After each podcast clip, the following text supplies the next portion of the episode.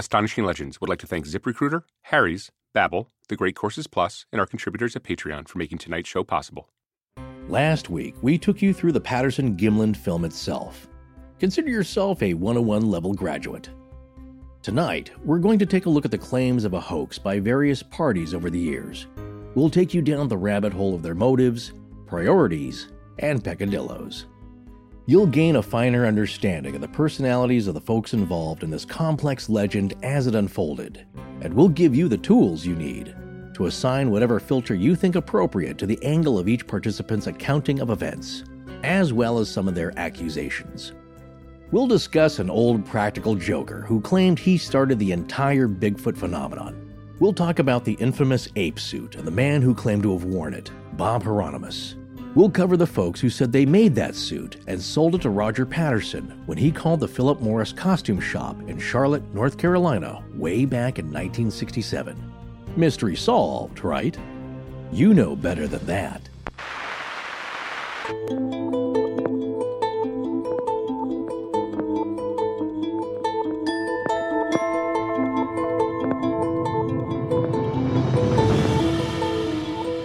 Welcome back to Astonishing Legends. I'm Scott Philbrook, and this is Forrest Burgess. True believers still cling to the film as the most credible indication that something is out there, since at this writing 36 years have passed and definitive proof of a hoax has not surfaced. Anthropologist David Daegling from his 2004 book, Bigfoot Exposed, in the intervening 15 years since its publication, proof of a hoax has still not emerged. Join us tonight for part three of our in depth series on the Patterson Gimlin film. And we're back. Be sure you listen to tonight's outro to hear about a very special bonus show coming up. Is it time For what? to announce the pint glasses? Well, now that you've said it. oh, yes. Well, folks, we have uh we have pint glasses. Uh, yeah, you guys asked for them like three years ago. We finally made them. There are logo versions of them in the store now. And here's the other thing this is just the beginning. There are more pint glasses coming, but you must wait, my pretties. All right, let's get back to the PGF. So, we just finished an overview of Roger Patterson. Now we want to talk a little bit about Bob Gimlin. The interesting thing about Bob Gimlin is, you know, he was there that day, but he did not have the camera. And in the Patterson Gimlin film, he does not appear on camera at all. So, no. Well, he. Oh, go ahead. Let, let me finish. no, I, I refuse. but he's in he's in a lot of the other footage from that day. yes, the horseback footage. Exactly. So he's he's on camera, but he is not in the famed Patterson Gimlin film, or what people know as the Patterson Gimlin film, which is those 954 frames of footage that includes the footage of Patty. He's not there, but we know that he was there that day. No one has ever disputed that.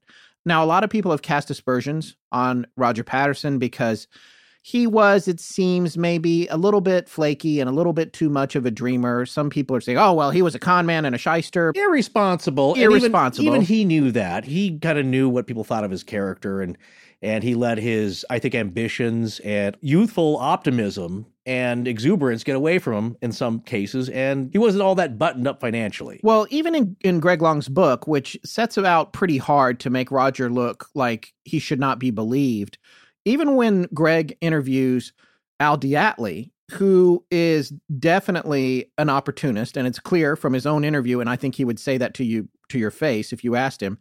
Al DeAtley says, Roger, yeah, he borrowed money and didn't pay it back. But he said in that book, and I'm paraphrasing here, I didn't personally believe that when he was asking for that money, that it was his intention not to pay it back. Right. It's just the way he was. And we've since done a lot more research and even talked to Bob Gimlin. And our impression of Roger Patterson is that, yeah, he was that guy, but he was still a friend. He was a friend to Bob, and he was not a person that necessarily categorically should not be trusted. Right. He didn't take that money or whatever money he got, say if he borrowed uh, the money from some potential investors, then go out and buy a jet ski. Right. he took that money to further his research into Bigfoot. He was that, you could say, obsessed with it. obsessed Yeah. and uh, to a fault and it's a good use of that particular expression but getting on to bob gimlin this is from this point forward here tonight anyway this gets to be a little bit the tale of the two bobs we've got bob gimlin and bob heironimus now bob gimlin is a lot more famous than bob heironimus because bob gimlin is the bob gimlin of the patterson gimlin film yes. Bob Heironimus found some fame associated with this a little bit later on. Bob Gimlin, though, and I think you can say this pretty much across the board, no matter how much research you do, nobody has ever accused Bob of having any of the personality traits that they've accused Roger of having. They have questioned some of his story kind of changing a little bit or some details being fuzzy here and there. But the more you look at it, the more you realize that when somebody's telling the same story over and over for decades, yeah, things get a little askew because that's just how the memory works. But the variances in what he says are not wide, they're pretty No. narrow. Yeah, because his initial estimates visually of the creature, you know, he would say he revised later, but that was a time of great excitement and just mind blowing. What am I looking at here? I mean, that's how he describes how he felt. It's just he believed to this day, since the beginning, that it was an organic, natural creature. It was not an imposter of something, it was not a guy in a suit. It was not a bear. It was something totally different that he'd never seen before, even on movies and TV. And he didn't know what it was. So, in that kind of momentary state of shock, you know, and then when you first get questioned about it, right afterwards, your initial estimates about what you see are not always clear until you give it some time, sit and think about it, and really go back through your memory and adjust it because you are in, you know, a great state of excitement. And when people are asking you right after it happened, yeah, you're not always thinking clearly. So that's what Bob would say. It's like, yeah, I, I just, you know, people were asking us right away what we thought. And the same thing happened with Roger, is that Roger increased his, I think, the height by a foot and the weight. But like I said before, these gentlemen were very familiar with large animals, horses and cattle especially. So I would trust them a lot more than the average person to judge the weight of, of another large creature. I think the other thing to keep in mind is that even though Bob was out there, he didn't necessarily really believe in Bigfoot until he came around that tree and Patty was standing there. Yeah, he didn't know what to think. He just thought, like I said, if there's any similarities with Roger and why they were friends, is that they're both avid outdoorsmen, very skilled. They both had that cowboy spirit, which is just get out there, have fun, ride horses. I mean, they were both exhausted, but why not go on an adventure? You know, these were not couch potato kind of guys.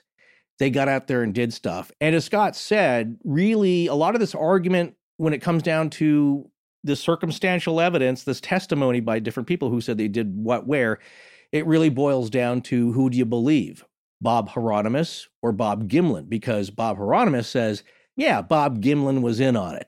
He was in on the hoax the whole time. And Bob Gimlin has always flatly denied this. No, I was not in any way. So the next thing we're going to do here is take a look at a lot of the questions that people have been asking over the years, researchers and folks who do believe Bob Gimlin and, and folks that don't believe Bob Gimlin.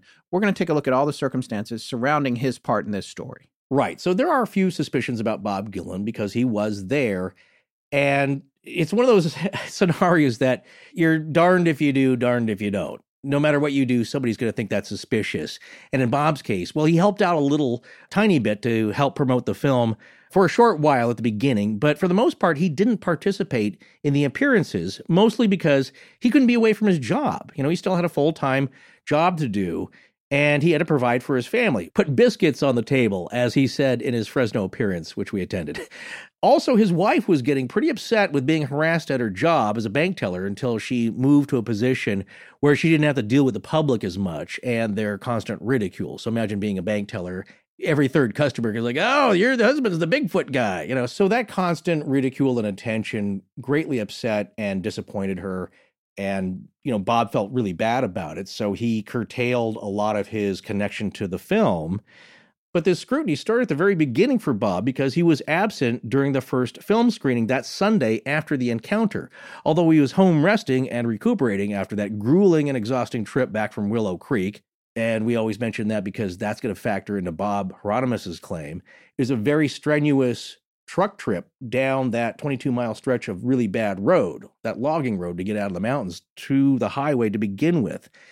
And what did we say before? 14 hours to get all the way home? Like he was totally exhausted. Also, you have to remember the mountain was falling down into the canyon as they were driving because it was raining so hard. So they were on top of a mudslide in a truck with three horses in the back. And along the way, they got stuck and had to, uh, I guess, hotwire an earth mover or borrow one Yeah. to uh, recover the vehicle. It was so exhausting. And then he went on to point out that after all that was done, they still had to drive all the way to Yakima. Yeah. And at that point, all he could do was sleep. He was exhausted. So the next day, when they were showing the film, he couldn't care less. He was so tired, he wanted to rest. And Uh, I, that yeah. makes sense. Yeah, I I imagine he thought, well, I'll see it at some point. Yeah. I'm sure he was excited, but Where's it what? going? He just saw it in person. Yeah. I'm sure if Roger told him, "Hey, we got something on film. You're not going to believe this. We captured it." He'd be great. Well, I can't wait to see it. But first, I'm gonna I'm gonna rest up. Like I said, he was there, so he had the best high definition viewing you could imagine. But forever on from that point, he was under scrutiny because of his seeming lack of involvement in the promotion of the film afterwards and his unwillingness to talk about the encounter in the years after it or to give interviews. And basically, people suspected Bob was in cahoots with Roger and had some involvement with the hoax, or that he had been unknowingly hoaxed by Roger. Well, Bob is now 87 years old as of this recording that we're making right now, and he is determined to set the record straight about the event and talk about his involvement with it and what he personally believes to be the truth. One of the things he explained when we saw him in Fresno just a few days ago was that Roger Patterson didn't have a regular full time job. And Al DeAtley, who Roger got a lot of money from when he needed it for things, owned his own successful company. So they could afford, in their own ways, to travel around promoting this film. And I think we indicated earlier, DeAtley clearly saw dollar signs, probably not even caring if the creature in the film was real or not. What he saw was something that they could take around and and make a lot of money on. So it seems to me like he took over. He pushed Roger aside, he got in the captain's seat. He said, "We're going to take this film all over the country. We're going to make money." And Roger may have even said, "What about Bob?" And Al DeAtley went, "Who's Bob?" It, Yeah. it was that kind of situation. Well, then it turns out while this film was touring around the country, a friend of Bob's who I think had been a lumberjack who'd gotten injured. I remember Bob saying he got injured and got messed up in some kind of way. Had heard that the film was in town and he wanted to go see Bob. And this was uh, some other part of the country. I can't remember where it was, but a good ways away from from Yakima. So the guy goes to the event where it's supposed to be a screening of the Patterson Gimlin film with Roger Patterson and Bob Gimlin. Guy goes in, Bob is not there. It's some other guy dressed who looks like Bob. And Bob's friend stood up and said, That's not Bob. And the guy was escorted, thrown out of the building, thrown out of the Yeah. building by the security. They had a Gimlin imposter, but this little a- anecdote should tell you what kind of means they were willing to go to to just promote the film. And the way that we heard it is that this wasn't so much Roger's idea to sideline Bob. Seemingly, it was more Al's because he was that Machiavellian businessman type where he says, Well, wh- what are we going to do? If the film is a Patterson Gimlin film, then we got to have a Gimlin he doesn't mind getting an imposter, which is, you know, for a serious scientific analysis, you don't fake anything. But there are more than a few P.T. Barnum types in this story. Yeah. Al happens to be one of them. And I'd like to add that when it comes to a story that folklore works up around and, and a legend is built up around, you don't know what kind of information this imposter's putting out there on the road that's then working itself into the narrative and finding its way back to the longer term story or the big picture story.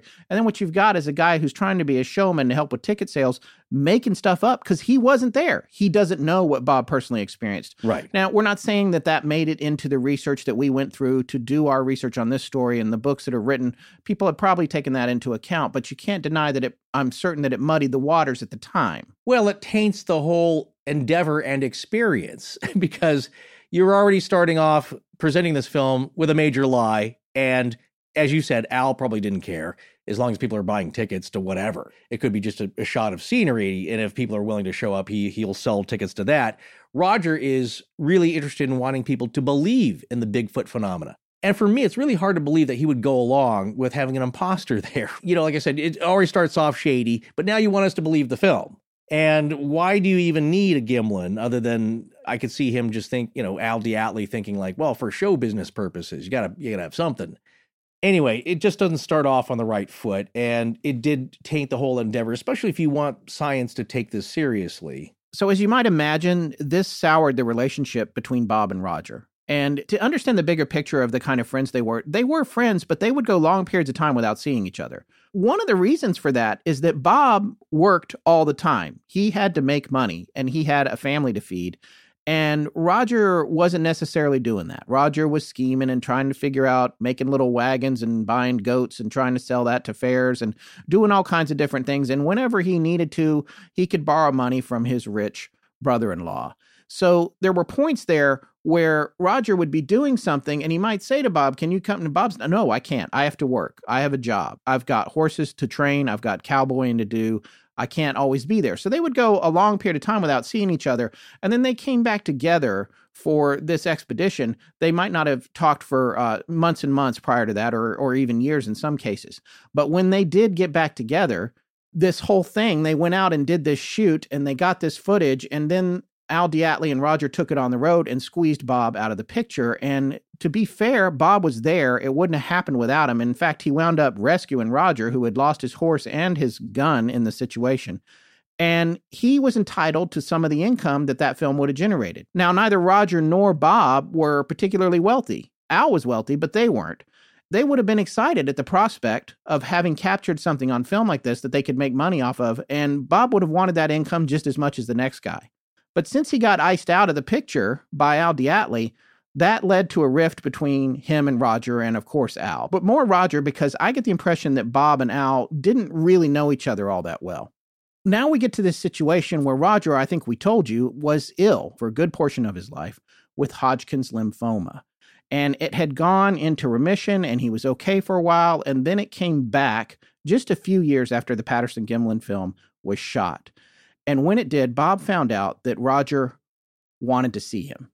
And to hear Bob tell it, he said, Well, you know, I can't hold a grudge against a man. He's on his deathbed and it's water under the bridge, and I'm going to go see him. So he went to the hospital to visit Roger on his deathbed.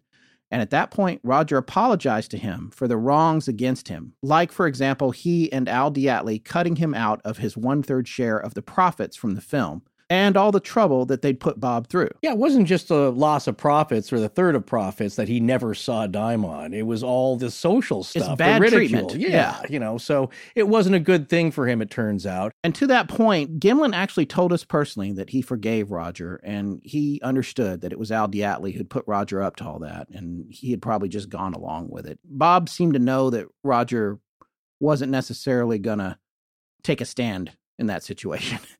And uh, it was a good thing that Bob had gone to see him because just a few hours later, Roger passed away. In fact, Bob was out in the parking lot when he got word, I believe, from one of Roger's siblings that Roger had died. So there you go. And that tells you a little bit about the kind of guy Bob is because he got royally screwed over, honestly. But he went back in the end and he gave Roger a chance to get it right.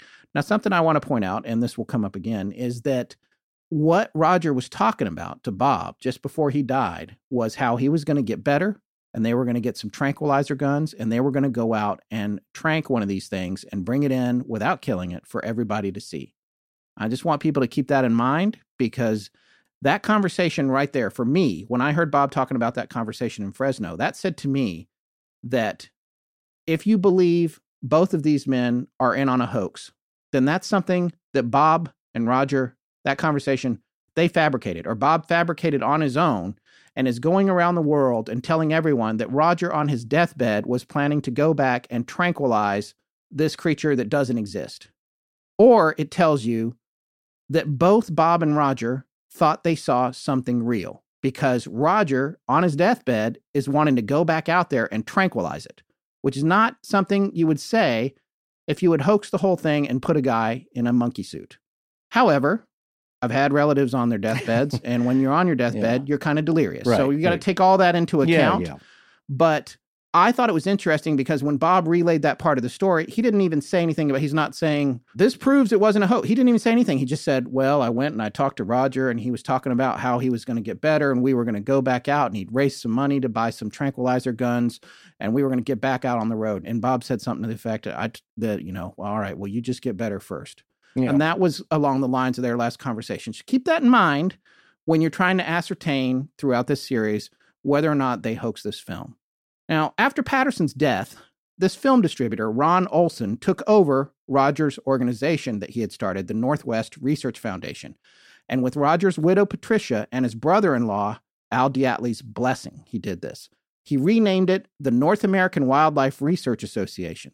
Olson continually pitched the film distribution company, American National Enterprises, to make a Bigfoot film, which they finally did and released in 1975 titled Bigfoot, Man or Beast. Olson spent the next few years promoting the film, but ultimately says it lost money. Yeah, he kind of took up the Roger Patterson mantle here, at least with the footage, and more of a entertainment film capacity. But he's the one who took the torch from Roger, and I, I believe he's you know went out and made some Bigfoot traps with some enthusiasts and was also genuinely interested, but took it from the film entertainment side. But they say some of the traps he made are still existing. I, I can't imagine what those would be like. So he took on the role of generating enthusiasm for Bigfoot as a film topic after Roger passed away. But one anecdote I want to share comes from the documentary of Bob Gimlin's life story that we watched. Yeah, we, we ordered that actually uh, off of his uh, website yeah. and watched it on the way to Fresno. Well, I was driving. I only got to listen, but Forrest yeah. watched it, and my son watched it on the yes, way up to right. a three-hour drive from LA. So. Yeah, uh, there was a story I thought that kind of sums up Bob's character that he tells about when he was a young man, and he and his friends were thinking of joining the service because they wanted to contribute, but Bob really wanted to go into the Marines and his friends, his other buddies, they wanted to go into the Navy. He liked the uniforms. yeah, he liked the Marine uniforms. And Bob's more of a landlubber, you could say. He's not so much an at sea kind of guy. But for whatever reason, they thought I think it would be easier duty. So they were all for going into the Navy. But Bob made a proposal, a wager. He said, okay, I'll tell you what, we'll flip a coin. And I can't remember if it's heads or tails. But if it's one side, we all join the Navy. If it's the other, we all join the Marines. And they very hesitantly, I think, agreed because they just want to see Bob flip the coin. Well, as it turns out with the coin toss, the Navy won. And so Bob kept his promise. He was not going to welch on the bet. He showed up to the Navy recruiting station and he was the only one there. All of his other buddies chickened out. But this shows you what kind of a guy Bob is. He kept his word and he joined the Navy anyway. yeah, right. He, he thought, could have at that point he could have said, "I'm going to go over to the Marine office." Yeah, but that's the kind of person he is. He gave his word, and even though there was no one there to witness it, he still went through with what he said, and he joined the Navy. A bet is a bet. It's an anecdotal character reference, but it gives you an idea that he is a man of his word. So take it as you will.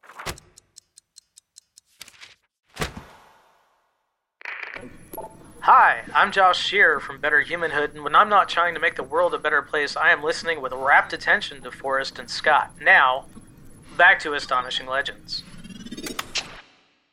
So, getting back to the tale of the two Bobs, that's the first Bob and the biggest Bob in this story, Bob Gimlin. Mm-hmm. There is another Bob. His name is Bob Heironimus, and his story comes up whenever you start to dig even a little into the Patterson Gimlin film. He's a physically much larger Bob. He's much bigger than Bob Gimlin and also has a major part in the claims that this story was a hoax. He plays a major role because of what he came forward with. Because on January 30th, 1999, this former associate of Roger Patterson's, Bob Heironimus, a Yakima resident, came forward in a press release issued by his lawyer via a story in a Yakima newspaper that he was the man in the ape suit in the Patterson Gimlin film. Bob Heironimus's claims are detailed along with various testimonies from his family and associates in Greg Long's book, The Making of Bigfoot, going back to the time of the incident. And it's an important notation in Greg Long's book that he actually interviewed Bob Heironimus and got the whole story down. Yes. And that's really the first place that it came through in detail. Yeah, I would say good on Greg Long for getting that yeah. interview with Heironimus because it's it's not easy to find a good interview with him.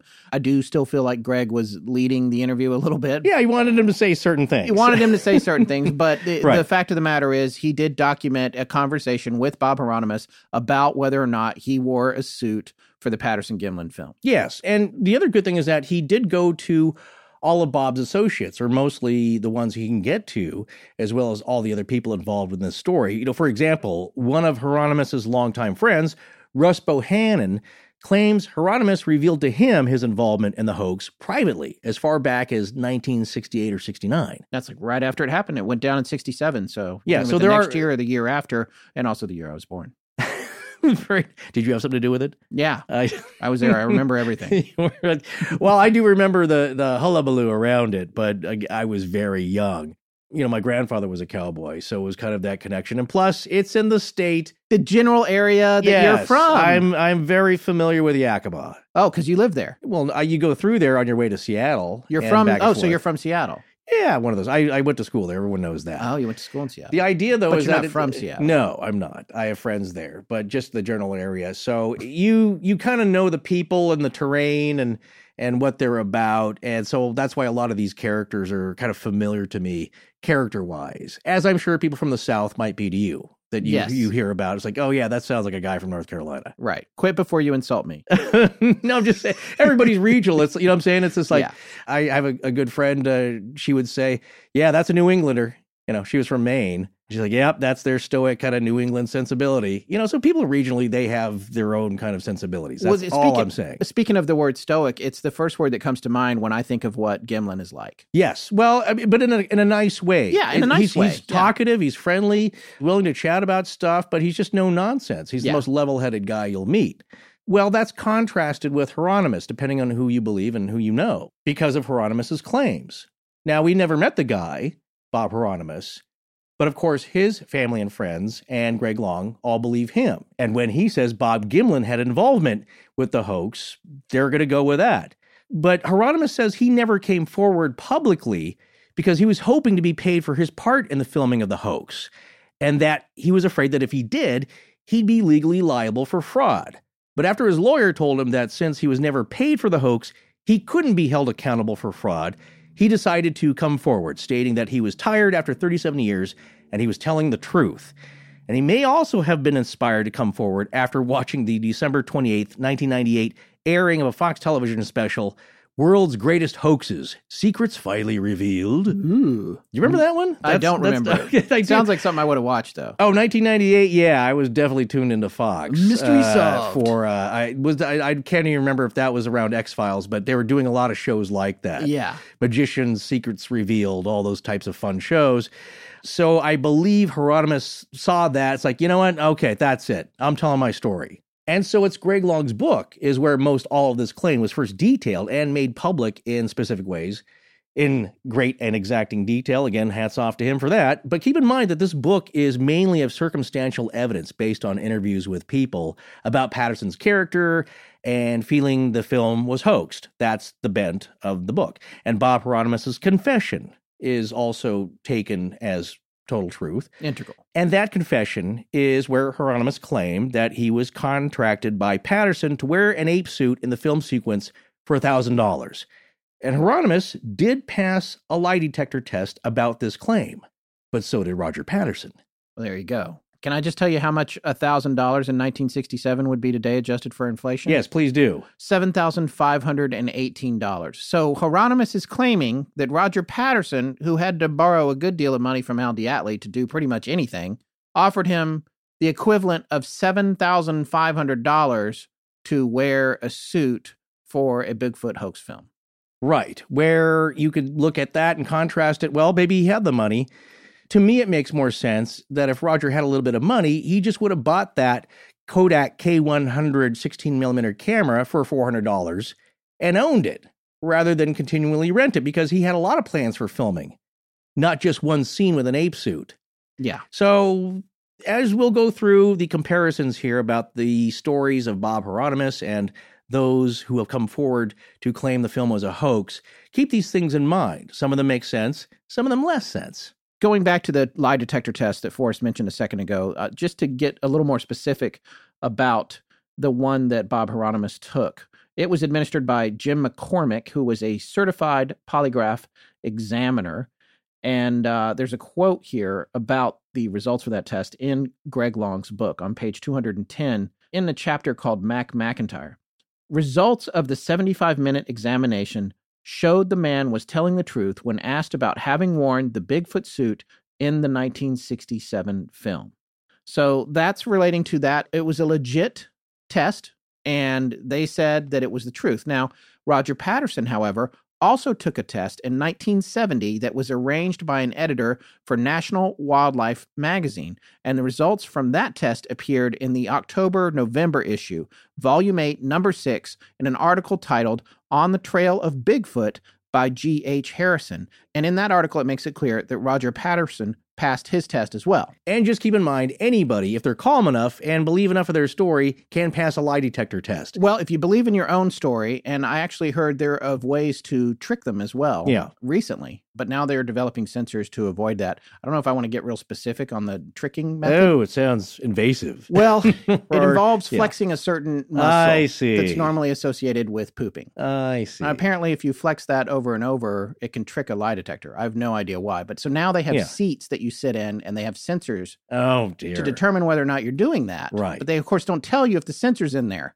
Right. So that so they you can don't see know. that you're trying the subterfuge Yeah, of, of the butt flexing. right. Of course. Anyway, for yeah. the, you know, well, the, way- more you know. Yeah, well, the way, how those work very basically, the old fashioned lie detectors is that, you know, it, it measures uh, heart rate response, I believe moisture on the skin, maybe, you know, all these things.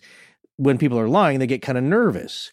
And it's not like you're giving a long explanation. Your answers are yes or no. Yeah. So the question the examiner gives you, and in this case, Jim McCormick did contract work for the Yakima Police Department. That's how they, they Yes. found uh, found him. And also, there was a second test done, which Heironimus also passed, done by the PAX cable TV show that was airing on uh, May 17th, 2005. And that was administered by Ed Gelb, who was, I think, a big TV lie detector guy. Yeah, Uh, that show was a big deal. Uh, it- They Yeah. were constantly putting people on lie detectors on that show. Right. Yeah. Well, there's a reason it's not admissible in court anymore, but it will give you a good idea of maybe who's lying if, if they're really nervous. Because what it does is measures your responses to long questions, not front loaded, but basically it's like, are you the man uh, who wore the suit on October 20th, you know, 1967? And you just say yes or no. It's not like, well, I did wear the suit, but only partially for the morning. And, you know, they just want yes or no answers. That's the baseline it establishes because it has to be that simple yes. conversely, if you are really nervous and you're not sure about your answers, but you're telling the truth, you can also fail a lie detector test. And that's why they are not admissible in court. It's not foolproof enough. So you could take this both ways. They both passed a lie detector test. They might both be lying. They might both be telling the truth in some way. So there you go. But people often, you know, point to that. It's like, well, there you go. They passed or they failed. Well, there's also a statement out there that Heironimus had said something to the effect that he was out to get Patterson back in some way for not paying him for his appearance in the suit. Remember that? That's another thing that Bob Gimlin said. Bob Gimlin said on the stage when we saw him in Fresno, he specifically said Roger owed him money and Bob Heironimus was going to get that money one way or another because Yeah. that was the kind of guy Bob Heironimus was. we'll get, so yeah. and, and but then he went on to say, "I like Bob." This is the funny thing; these guys are all talking about each other. You know, they're just like, "Well, I mean, he's like that. Well, you know, whatever." He, but Well, he, he wants yeah. that money. It was owed to him. He's going to do whatever he can to get it. as Scott said earlier, we all know friends we just don't loan money to. yeah, you know, or trust. I did not make them my emergency contact for a reason, but we're still friends. We'll get together for a beer or hang out. But there are limits to what I would trust them with. Yeah, and, and- ways you approach them. And I'm glad you said that because that's what the thing I want people to keep in mind here. There's a humanity to everyone involved Mhm. here. You've got really a cast of characters. There are the pawns and they're the the showmen and the opportunists and yeah, there's probably some con artists in here. There's some liars, Mhm. but along with all of that, you also somebody, somebody somewhere is telling the truth. Well, uh, or a And you have to version of what they out who it remember. Yeah, Yeah. yeah, I mean, there's other testimony, and again, that is circumstantial hearsay evidence, you could say, to back up Heironimus's claim. And some of it comes from people very close to him, like his mother, Opal, saying that she saw an ape suit in her son's car two days after the filming. It's actually her car, trunk of her car. Oh, she he saw it in the car. Yeah. Okay. Oh, And he, borrowed her had car. borrowed her car, which was relatively new. But she, yeah, she went out to the trunk and she saw the suit in the trunk and apparently was taken aback by it. And then uh, supposedly, I believe either his nephew tried on the hood. Yeah. right? There was, there's Well, more information there. John Miller, uh, also, hood, the yeah, the nephew to Bob Heironimus, also claimed that he did also see the suit in the car. Yes. But that passenger car business is an important aspect of the story here, or the analysis of it later on. So keep that in mind. Uh, another close friend of Heironimus, Bernard Hammermeister, claimed Heironimus had shown him an ape suit in his car, but didn't want him to say anything at the time because he was still waiting on getting paid by Patterson. So it seems this would have been some time after the mother and the nephew saw the ape suit, you can guess if he's waiting a little bit after that. So time is a factor here with Oh. Heironimus's story. And just funny, I just remembered this something else that Gimlin said in Fresno a few days ago, this past weekend, relative to when we're recording this, was that he was still waiting on getting paid by Roger too for some Yeah. stuff. He never got paid either, but he kind of laughed Yeah. about that. He was like, you know, that's Roger. I didn't get paid either. No, You I know. And and he had a he had a job that he loved, which was working with horses and didn't pay a king's ransom, but he was fine. So he didn't kill him that he didn't get his third share cut. But of course it would have certainly helped with a lot of expenses. Well, one important aspect in countering the claims of circumstantial evidence put forth by Greg Long in his book could all come down to who you believe, as we said, because Bob Heironimus states that Bob Gimlin definitely took part in the hoax, while Gimlin firmly and recently denies this and believes that what he saw was a natural animal of some kind. So there you go. You got to pick which Bob you're going to go with. Right. Now, we did wonder, however, this scenario, if this is possible, that Roger Patterson did have Bob Heironimus wear an ape costume that he'd acquired, uh, but at an earlier date, and for the purpose of recreating a Sasquatch encounter as part of his docudrama. Since the footage didn't turn out well, maybe Roger gave up on completing the dramatized version of a documentary, and he may have never spoke about it and got rid of the costume, not wanting that fact to bring into question his more serious attempt at a fact-based documentary. So there's a scenario here where they could all be telling a version of the truth, and that's why they passed the lie detector test. But at the same time, there are some very significant inconsistencies with Bob Heironimus's claim and the circumstances claimed by others.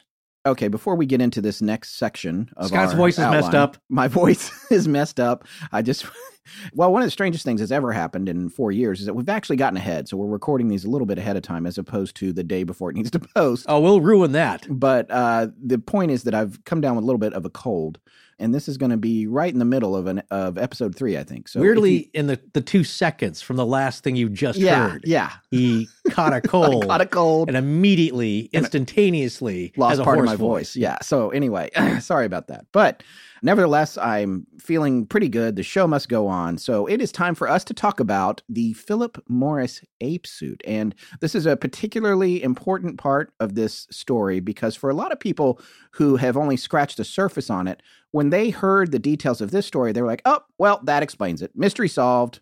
It was a costume. We want to go into more depth on all the background there because, as is the case with everything about this story and Astonishing Legends in general, there's always much more to it than just that soundbite or that one sentence that you take away when you hear about it. Well, I'll say this now because there will be a few, I'm sure, people who have dropped out by now. Like, yeah, you know, I'm not getting all this. And I'm certainly not sticking around for the rest of this. Well, we were talking with Rich Haddam and Rob Christofferson in our Twitter group there. And, you know, Rich had a good comment. He was like, wait, what, what have you guys found out? What do you think now about this? And he was a little bit blown away because it's of the implications of what we found out now and how that changed since when you first heard about this film, or maybe you never have, maybe you've never seen it. You need to go take a look at it and look at it a bunch of times. And then it starts to sink in. But when we were kids watching this stuff, like just exactly what Scott said, you'd see the film like, wow, that's pretty weird. I wonder if they're real. Oh, I don't know. It looks pretty real. And then you hear something about, like, oh no, you know, a guy came out and he said he wore the costume. And it's like, oh, yeah, that's probably the case. You know, it can't be real. Right. And Yeah. that comes back to Bob Heironimus, who we just talked about. Yeah, exactly. And then you hear another story a few years later. It's like, oh, well, there you go. Guy claims that he sold the suit to Roger Patterson. Well, there you go. It's a suit. I knew it. And then you kind of forget about it. Even if you thought, like, maybe it's like, well, no, this looks like a really good suit. I wonder if it's the same thing. I wonder if we'll see a picture of that suit. But you put it to the side. But then what happened to us is that you take a deeper dive, a, a deeper look at this, and these facts become refreshed in your mind. And it's like, wait, wait a second. Maybe there's something really significant about this and mind blowing, and it's been there all along. We just never bothered to look that closely into it. The main conflicting aspect of the scenarios we just talked about Bob Heironimus maybe wearing a suit for another film project that Roger Patterson was going to do. And we're not saying that he had in mind a docudrama all along that either parts of it were, were going to be faked or that it was all going to be dramatized. But as we've seen before, a lot of times nowadays, the most serious documentaries have dramatized bits in it because they have to hold your attention and provide production value. Can't be just a talking head. So I think that was the idea with Roger. If there was going to be any bit of dramatization at all, just to dramatize the parts of these anecdotal stories he'd heard, that was the first idea, perhaps, for his story. Right. And the claim of him shooting a docudrama, a lot of that is speculative. Some of it is based on two interviews from Greg Long's book, one with a rockabilly musician who was a childhood friend of Roger Patterson's named Jerry Lee Merritt right? And another gentleman whose name was Ballard. And they just said, well, he was working on this docudrama. There was also the information that Bob was going to wear a wig, Gimlin, yeah. and play a tracker. And so there was this idea that he was doing reenactments. And to your point, Forrest, reenactments, and, and this is what everyone should remember if they're doing Bigfoot research and they're trying to make documentaries and, and also theoretically doing that to raise more money for more expeditions to find any evidence of Bigfoot, then the reenactment, the idea of the reenactment, that's what you do to entertain. That's what every single episode of Unsolved Mysteries is. It's a reenactment. they weren't there when it happened. That's true. They were well, maybe the Nostradamus one where they they drink from his skull, but yeah. I was hoping that was the case with the kid. Like, well, how'd they get the camera there? That's how you do that. So that's just something to consider. That doesn't necessarily mean that everything you film for the rest of your life is a reenactment.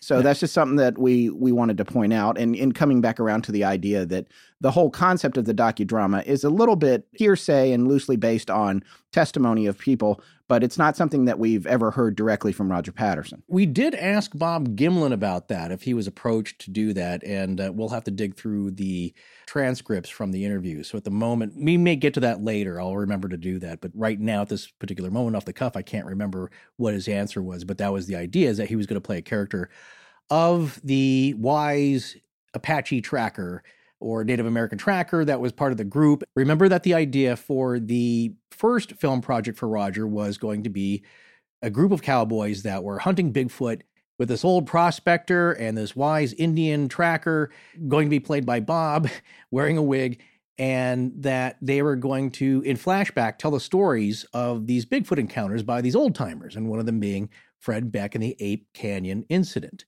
So that was the first idea. But as we all know, especially with people who make films, you start off with one idea and it's like, well, that's not panning out. Let's switch to something else.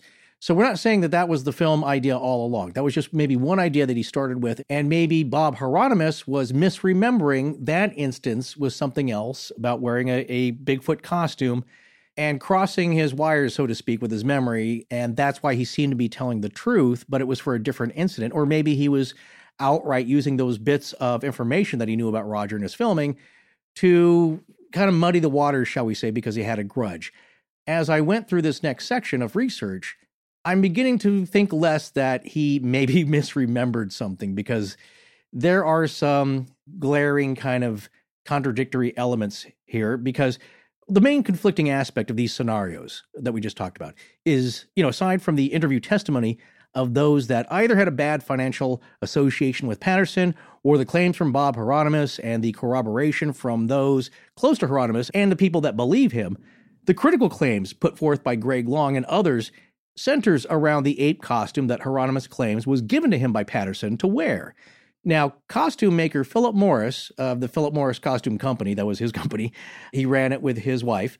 She helped make the costumes and I think run the business with him claims to have been the company that sold the suit in the film to Patterson. However, we're going to now look at the similarities and discrepancies between these two claims.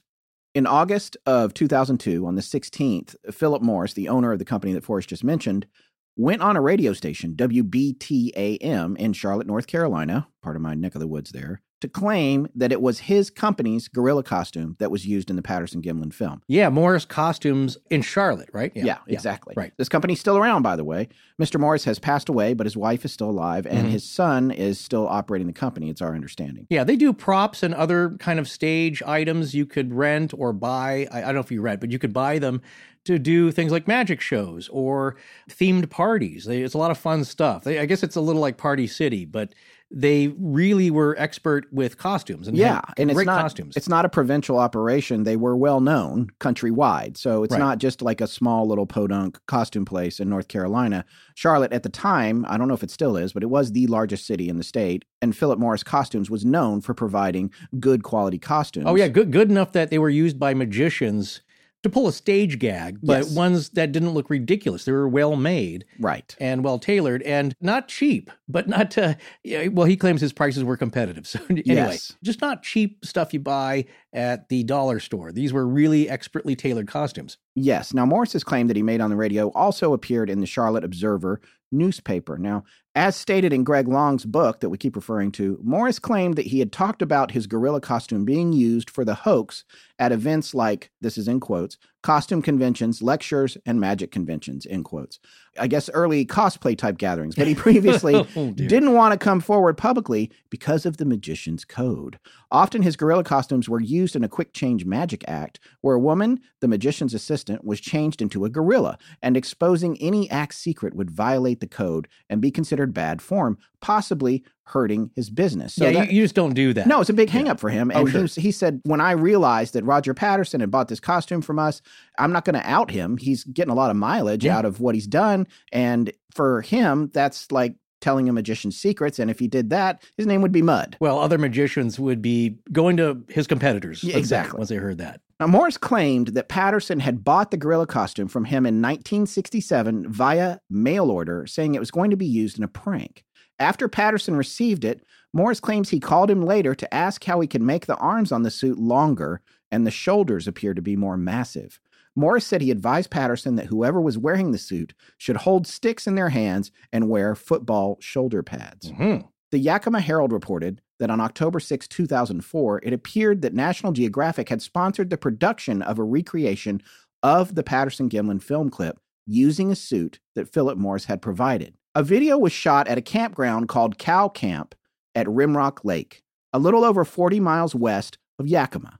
Now, Morris ended up not giving his permission to National Geographic to use the video with his suit, saying that since October was his busy season, naturally, he didn't have enough time to prepare a decent costume. However, Morris never provided another suit he thought was more suitable. Mm. And National Geographic's project producer said the suit was in no way similar to what was seen in the Patterson Gimlin film.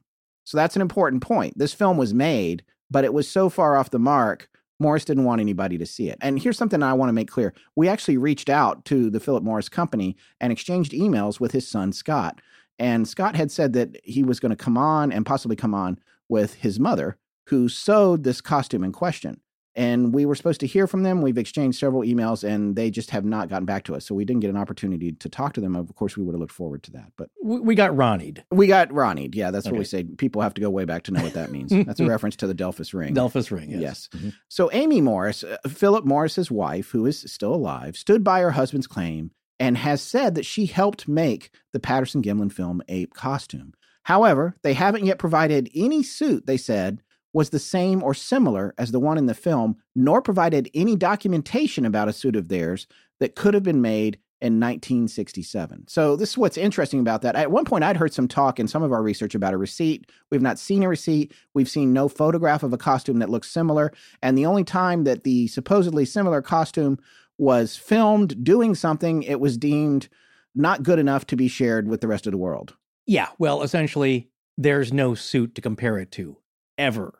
Yeah. Never. There's never been a suit provided where it was this is the suit we sold Roger. Well, these weren't custom made, tailored to each individual buyer and their measurements.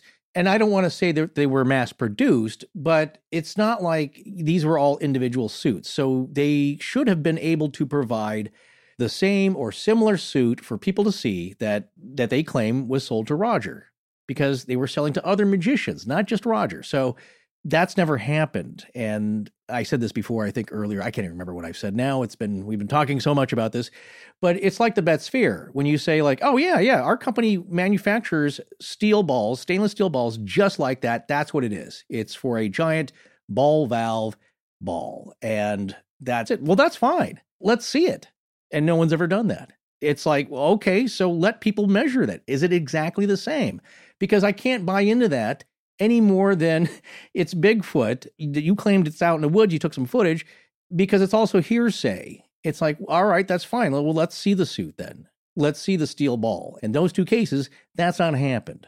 But a lot of people will hang up the controversy just on that hook and leave it leave it alone. There you go. He said it was his. You're also relying on hearsay when you hear people talk about their relationship with Roger Patterson. Some things may be in the paper as far as him getting sued by 21 different people in town or how they felt about him, but in a sense, it's, it's hearsay. So let's get back to the actual items. Produce the items. So, in any case, that is one problem with the Philip Morris claim.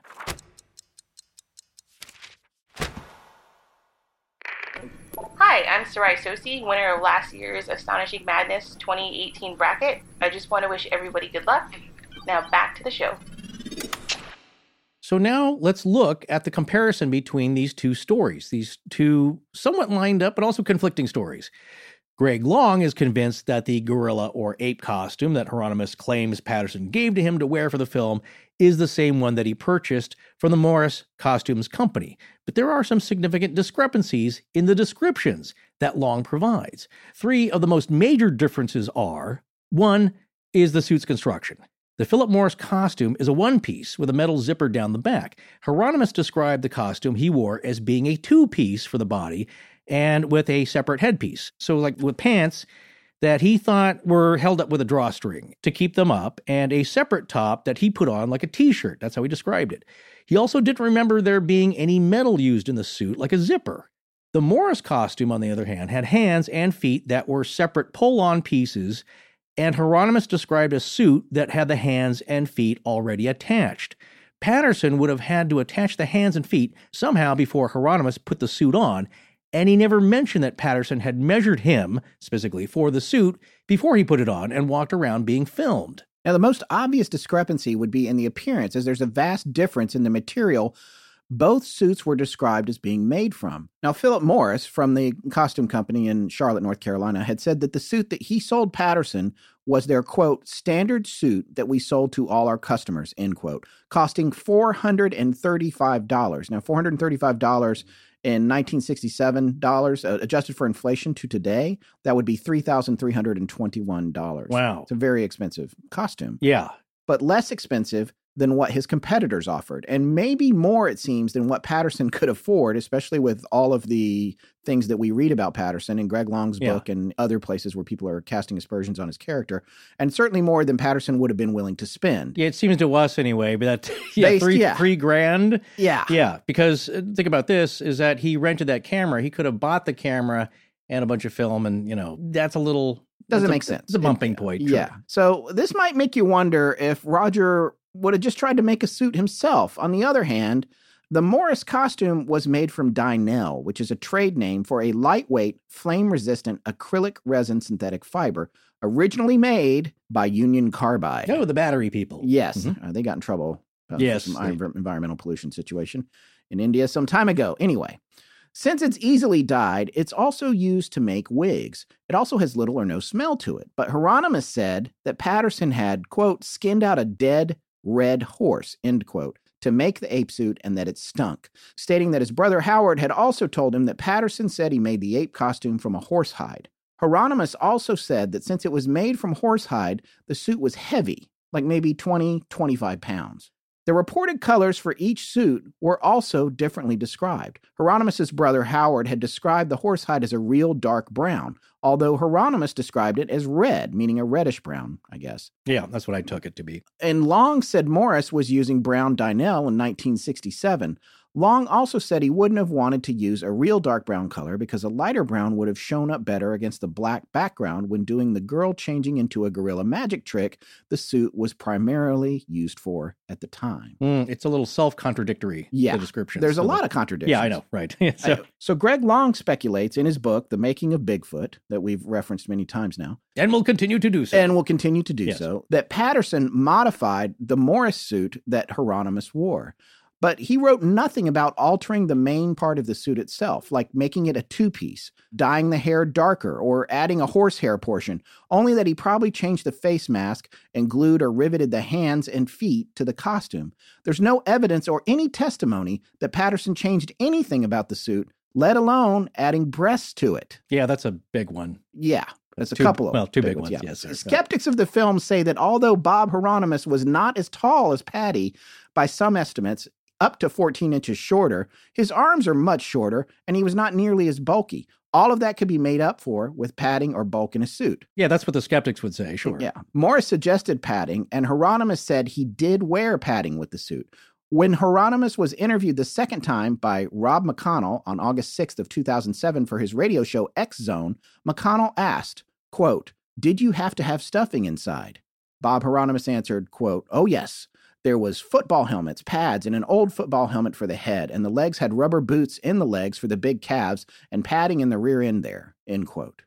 What Heironimus said he didn't use were sticks to extend the length of his arms, just that he wore, quote, gloves a little bit longer than my actual hands were, end quote. Nor did he say there was padding in the solid torso of the suit. So, football shoulder pads, yes, and Patterson did play high school football as well as being a gymnast and overall good athlete. Now, Philip Morris commented about the movement of a human in one of his costumes, saying that because of the shoulder pads partially blocking the movement of the jaw, the wearer has to turn their head along with their shoulders and hips together, since you can only turn your head a quarter of the way to the side. And that's why the Bigfoot turns and looks the way he does in the film. He has to twist his entire upper body. Yeah, it was his explanation, yeah, of the famous 352 or 354 frame where Patty twists her upper torso to look at the camera.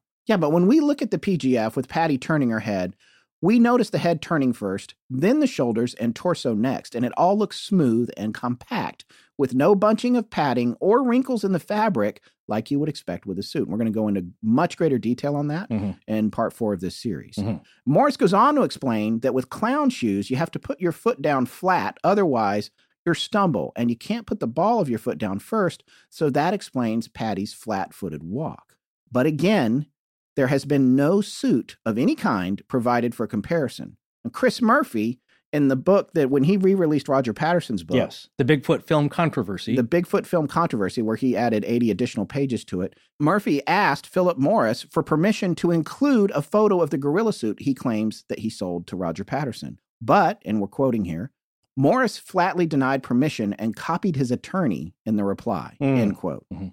Murphy suggests that Greg Long would have most likely provided images of the suit in his book if there were any substance to Philip Morris's claim of selling that suit to Roger Patterson yeah, what's the big deal? there's a lot of talk around it. And this is the thing that I think you have to remember and is important is that Philip Morris was a brilliant businessman. He was very good at running that company, and it's a well respected company to this day. It makes sense for that company to want the world to believe that that amazing looking footage depicts one of his costumes. That Sure. is good for business. That's just something to think about, regardless of the truth of whether or not they provided a costume for the Patterson Gimlin film. If you can say, hey, look, that's one of ours. Here's our phone number. Yeah. We're in Charlotte. give us a call. It's, just fooled a bunch of scientists. yeah, just yeah. something to keep in mind. And it's especially something to keep in mind when it comes down to being unable to produce a photograph of it, when having it filmed, but the film does not look good enough to share with anyone, Mhm. unable to produce any copies of it. And not only that, copying your lawyer on correspondence related to it. It's just, it's Yeah. interesting. Yeah, keep it all in mind. That's Keep it what- all That's in what I mind. say. Well, speaking of Chris Murphy, he, of course, in his book had rebuttals to the claims of both Philip Morris and Bob Heironimus, which you've just heard conflict a lot. So, just in summation, I thought some of these were interesting. And this is being summarized from Chris Murphy's section of the book, The Bigfoot Film Controversy or Controversy, if you're English. One, if Bob Heironimus had actually traveled to the film site, he would have surely remembered that it was about 20 miles of twisting, rough dirt road filled with potholes going in from the highway, not the four or five miles going in, which Heironimus claims he took a passenger car over, which would have been difficult not to get stuck. So that's one Super thing. He, yeah, he just claimed that it was like, that was like four or five miles from the road. Yeah. It was a lot longer, it seems. In Chris Murphy's book, The Bigfoot Film Controversy, there's a section where he analyzes and compares the physical dimensions of Bob Heironimus with Patty. It's kind of interesting because Murphy uses a tracing from a photograph of Heironimus taken by Pat Long, Greg Long's wife, and it appears on page 361 of Long's book. So apparently, he wouldn't give Murphy permission to use the actual photo that we're looking at right here of just it's Bob taking a stride with I think he's got like a a Letterman's jacket on or or something with the different sleeves and a ball cap, and he's doing a recreation of his Patty stride. but he wouldn't give him permission to use it. So Murphy has a tracing done, and the tracing compares the size dimensions to frame 310 of the PGF.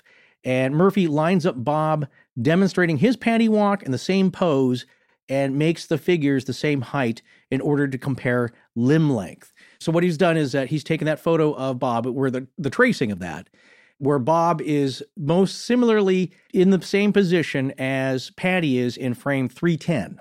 So when you line them up at the same height, the most noticeable discrepancies are that Bob's right arm is too short and his knee to ground length is longer than Patty's. That's interesting. It's pretty long, actually. I mean, Yeah. you look at the picture, also the title of the picture. I think it's interesting that Greg wouldn't give Murphy permission to use the picture. Yeah, I think there's some bad blood there. I think there's Yeah, bad whatever. blood, Yeah. and there's. I think Greg also wants people to buy his book. uh, Sure. you know, and that makes sense. But obviously, at this point, I'm just I'm wearing my confirmation bias on my shoulder uh, because I'm I'm leaning towards believing that the film is real. I've already I've already admitted that. Oh, I guess you did. so I'm acknowledging that. And we are when we talk about Greg Long, he's a non-believer. We talk about Chris Murphy, he's a believer. We're going back and forth looking at everybody's work, and I'm I know that we're showing favor to people that are aligned with my personal viewpoint. Mhm. I just want to make it clear I'm aware of that. But as one of the things I want to point out about people that are aligned the other way, like this caption under that picture that you just mentioned Mhm. on page 361 of Long's book. Bob Heironimus demonstrating how he walked in Roger Patterson's Bigfoot film. His walk bears an uncanny resemblance to Patterson's Bigfoot.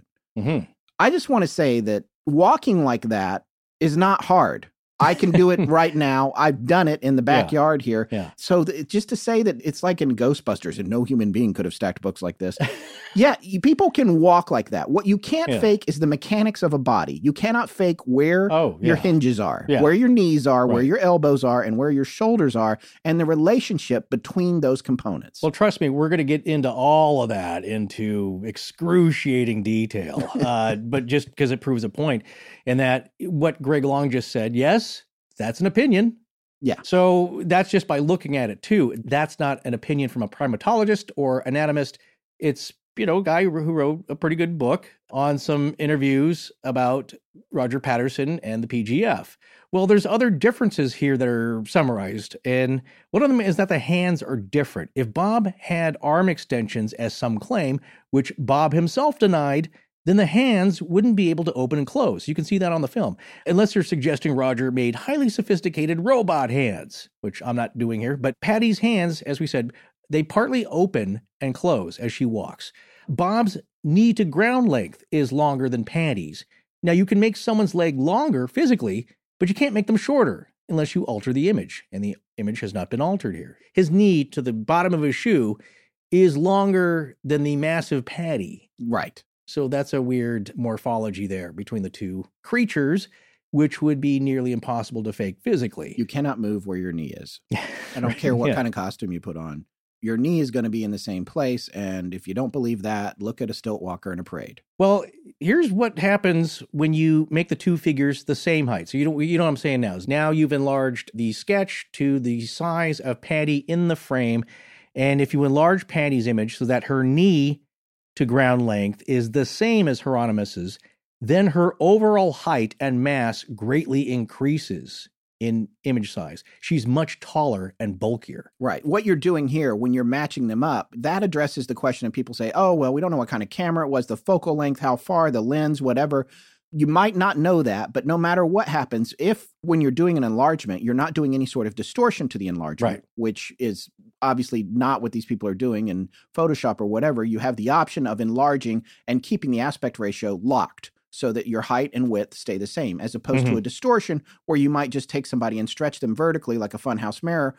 We're not doing that. So when you do make the enlargement to make these two the same size, as Mhm. Forrest just said, the relationship or the ratio between the elbows and knees and arm length and shoulders and feet and where everything are, that stays consistent as well. And if you can't make that match up with Bob Heironimus, it doesn't match. Exactly. So making the knees to the ground the same distance, image size for both characters, Bob and Patty, makes Patty huge. Huge. Yeah. Right. So well, there you go. Bigger than Bob. Yeah, well, frankly. right. So there's a few other things that Murphy notices. One is when Patty turns her head and shoulders in frame 352, her right cheek puffs out like she's had the fatty jowls of an old person, which I'm beginning to sympathize with. uh, if it was a mask, then it would have also had to have been a loose, like pliable skin like covering fitting over the old football helmet he said he wore. Now, I'm guessing he was talking about, you know, those old leather helmets. yeah. It couldn't have been like one of the, the, the newer plastic style. No, yeah. It's ridiculous. But maybe one of those old leather, more form fitting helmets. That's what I would be guessing he was talking about.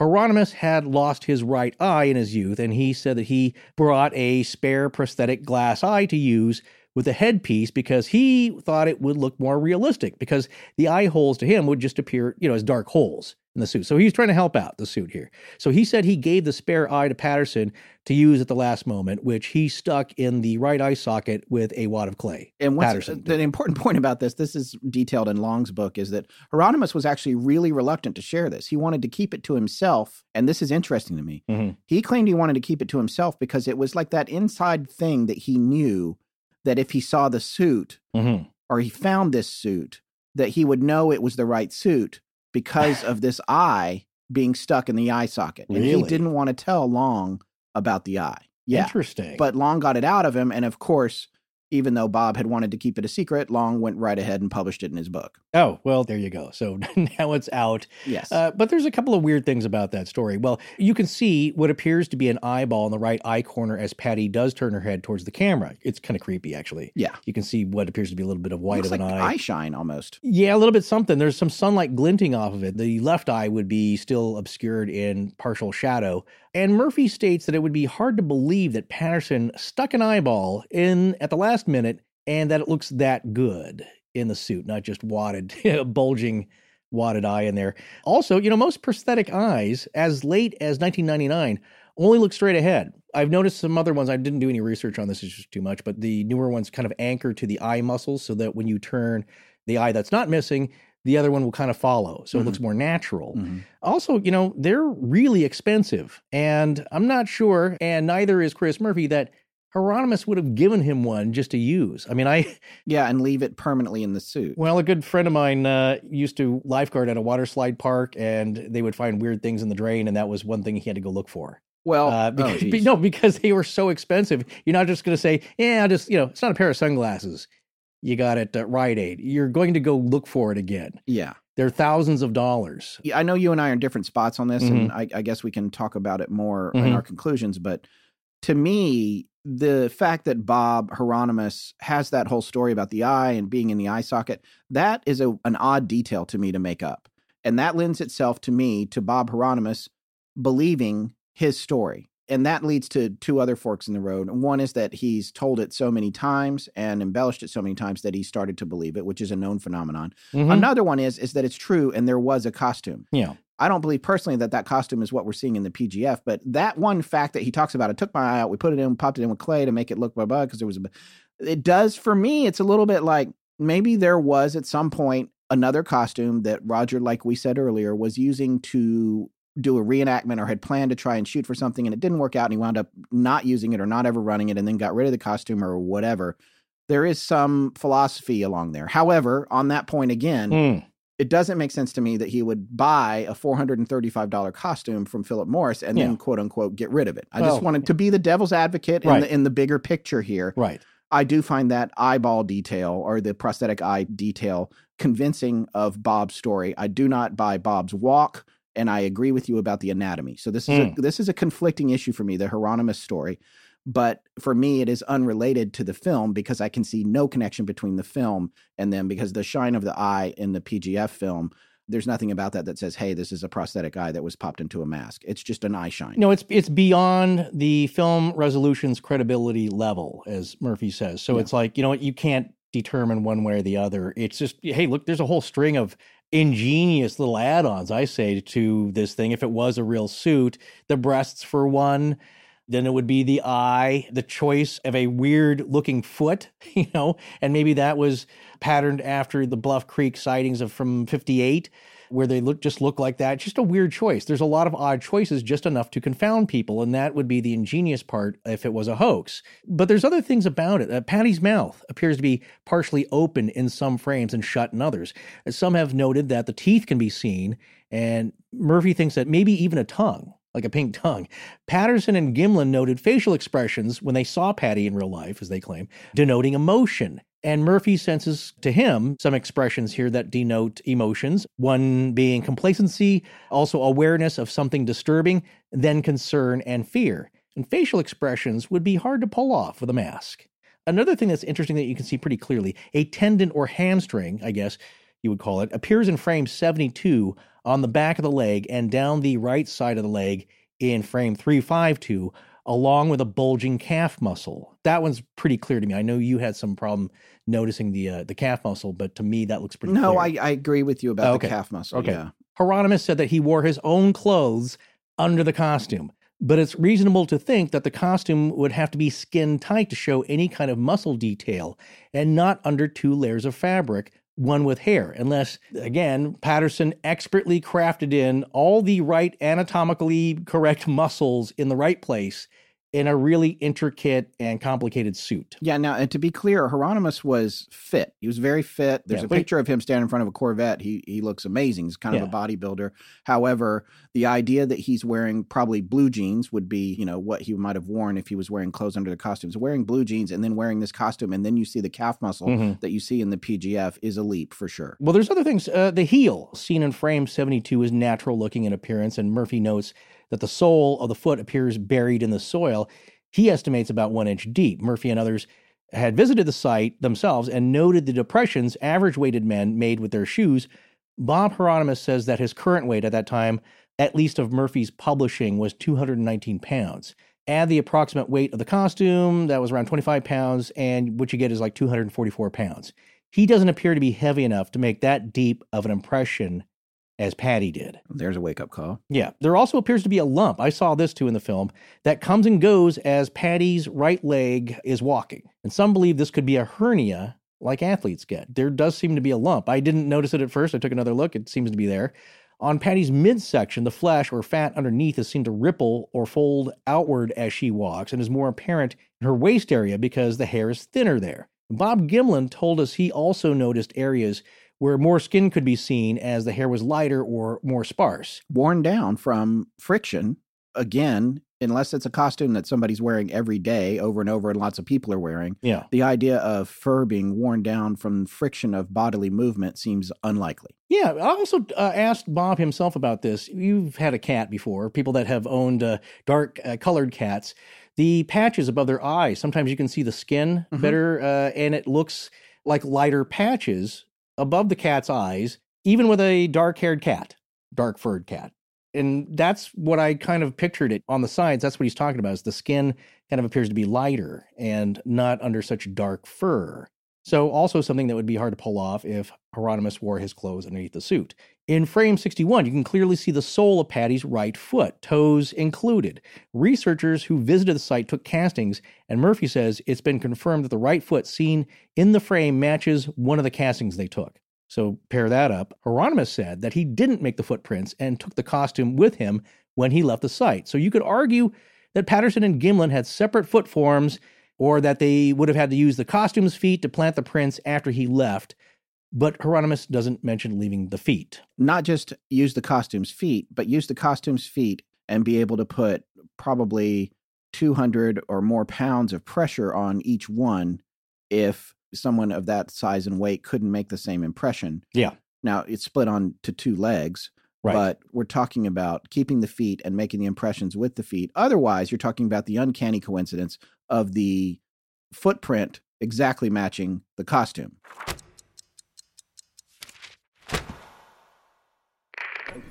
What's up, my fellow humans and others? I'm Sean Nelson, and this is Astonishing Legends. Now let's get back to the show. Well, here's something that I was not aware of until we went to go see Bob Gimlin speak.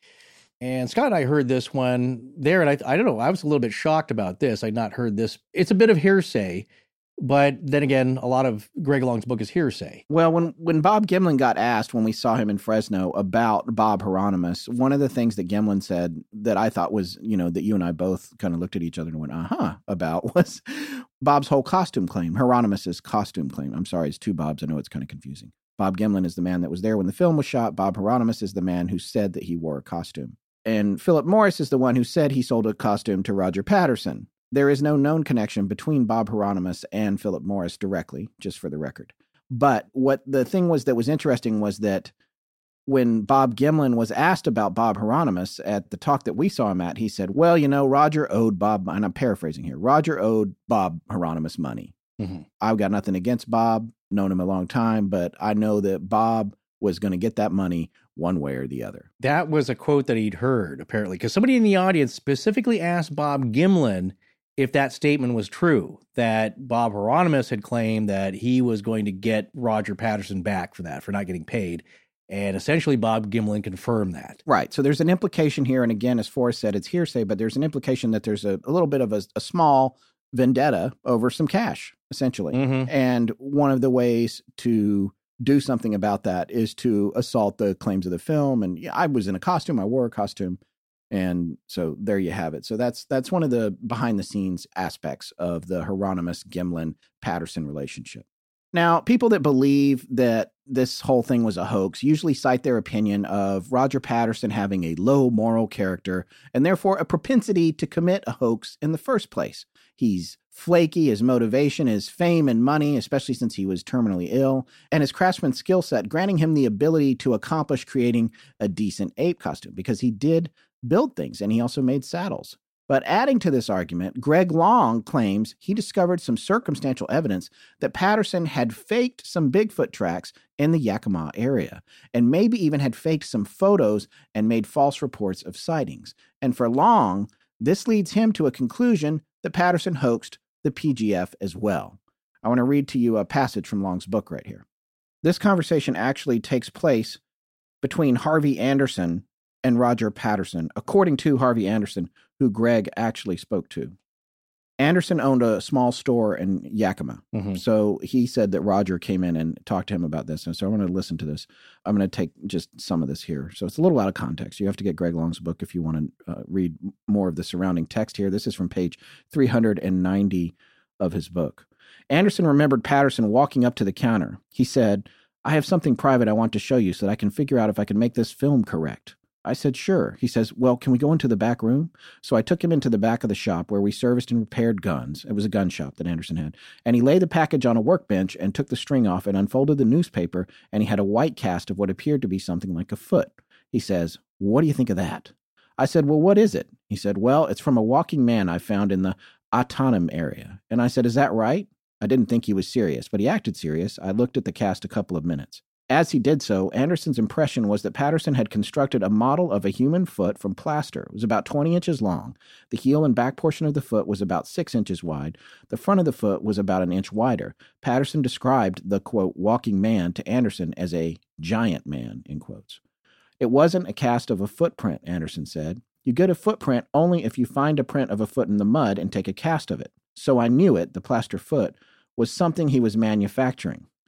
I said to him, it looks like it's too narrow on the front part because the walking man couldn't stand erect. Based on the description you've given me of this tall man or tall animal, you might have to have it broader at the ball of the foot. Oh no, he said, he stands right up. I said, Well, it doesn't appear to be correct. It looks to me like it should be wider on the front where the ball of the foot is, for the length of the foot. It won't work. Well, I can solve that problem. I'll take some more casts, Roger said. Three days later, on a Saturday, Patterson returned. Anderson was busy with customers, but Patterson patiently waited for 20 minutes. When Anderson was free, Patterson revealed another package, this one wrapped in brown paper. As before, the two men retired to the back of the shop. He unfolded the paper and he said, What do you think of that? Lying on the paper was a white plaster foot like the first one, but the ball of this foot was about three inches wider and the heel was half the size as the first foot. Anderson's impression was that Patterson had made the foot by pouring plaster into a mold. I said, That looks better. That looks proportionate. He said, That's good. Okay, so you think that would be all right? I said, That's a heck of a lot better. See, I did not know the guy, did not know his intention. You have to realize that people came in and out of the store all the time. You don't know them. You just wait on them and service their needs. I thought he was pulling a joke on somebody. The white cast had some impurities in it. It wasn't real professional and it wasn't perfectly formed. There were pieces of weeds in the plaster and what looked like carving marks on the sides where he had shaved off pieces of plaster, trimmed up the foot, maybe with a pocket knife, to make it appear a little bit more professional. I think he had carved on the cast after he'd taken it out of its formation.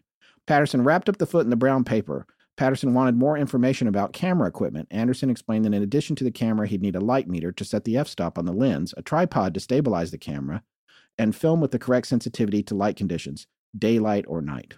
Uh, then this goes on to discussion about camera. So, well, uh, there's a lot of things going on here. Yeah, yeah. One is there's an implication from Long and Anderson that the first footprint that came in couldn't have been a cast. So he was faking something from the get go. But then when he comes back with this other footprint, because the discussion, uh, there's two ways to cast the light on this I know. That's what I'm about to Yeah. ask you about. Yeah. Yeah, because one way is to look at it and say, oh, he faked it. The footprint wasn't good enough. So then he came back and he had faked, made another one. Right. And the other one was better. And he knew that that would stand on its own.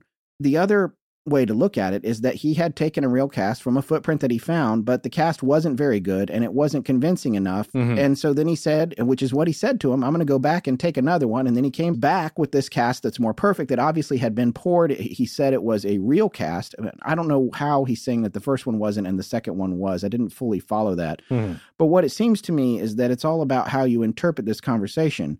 And I think you can look at that conversation and it could be that Roger found tracks Mhm. and all he was really concerned about was taking casts of the right one to present the best evidence of what he'd found. Yeah.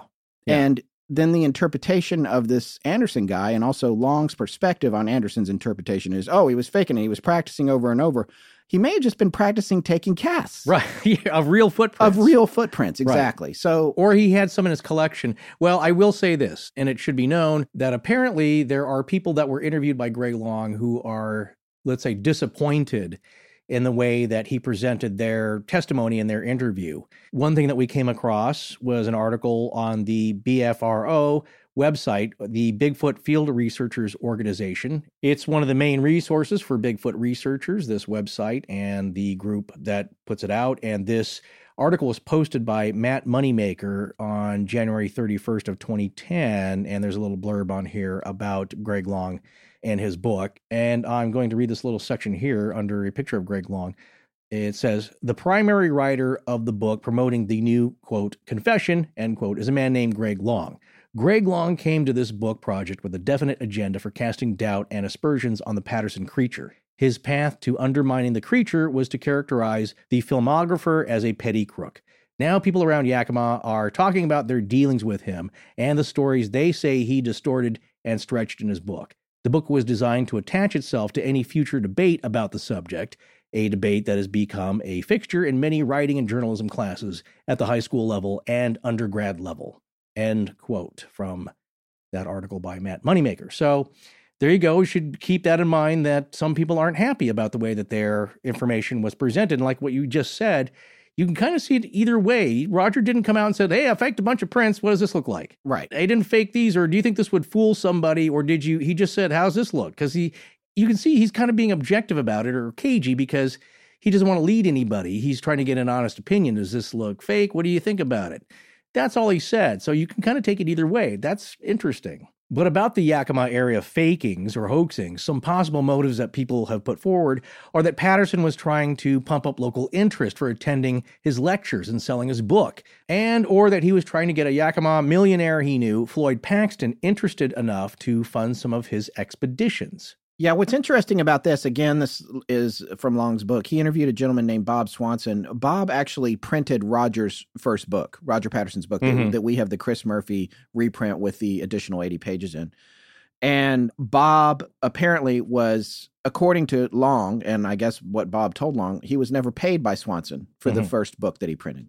So there's a couple of things that that says. I mean, that does say that Roger wasn't great with money. Right. But it also says that Bob has an agenda because he's been stiffed by Yeah. Patterson. Right. So all this discussion about Floyd Paxton is coming from the publisher of Roger's book, who Roger never paid. hmm So that's just something. There's a million rabbit holes we can go down here. I'm not going to read any sections Yeah, on yeah. that, but if you want to read it, you got to pick up Greg Long's book, The Making of Bigfoot: The Inside Story, and you can read all about all of these Mhm. interviews with everybody under the sun that was related to it. But you just want to take everything maybe with a grain of salt about how the interviews were collected and if there was any sort of angle, underlying angle on how they were. An agenda, Shared. but but it, Yeah. yes, but it is part of the entire story, so should be. I mean, we have an agenda. I'm we're I'm and I've owned up to it. I've got an agenda here. Thank goodness you have. Uh, I'm trying to lean you towards believing that this film might be the real thing. Right. I'm admitting it right here, and it is coloring everything that I'm saying Mhm. during the course of this series. But that agenda, I do want to say,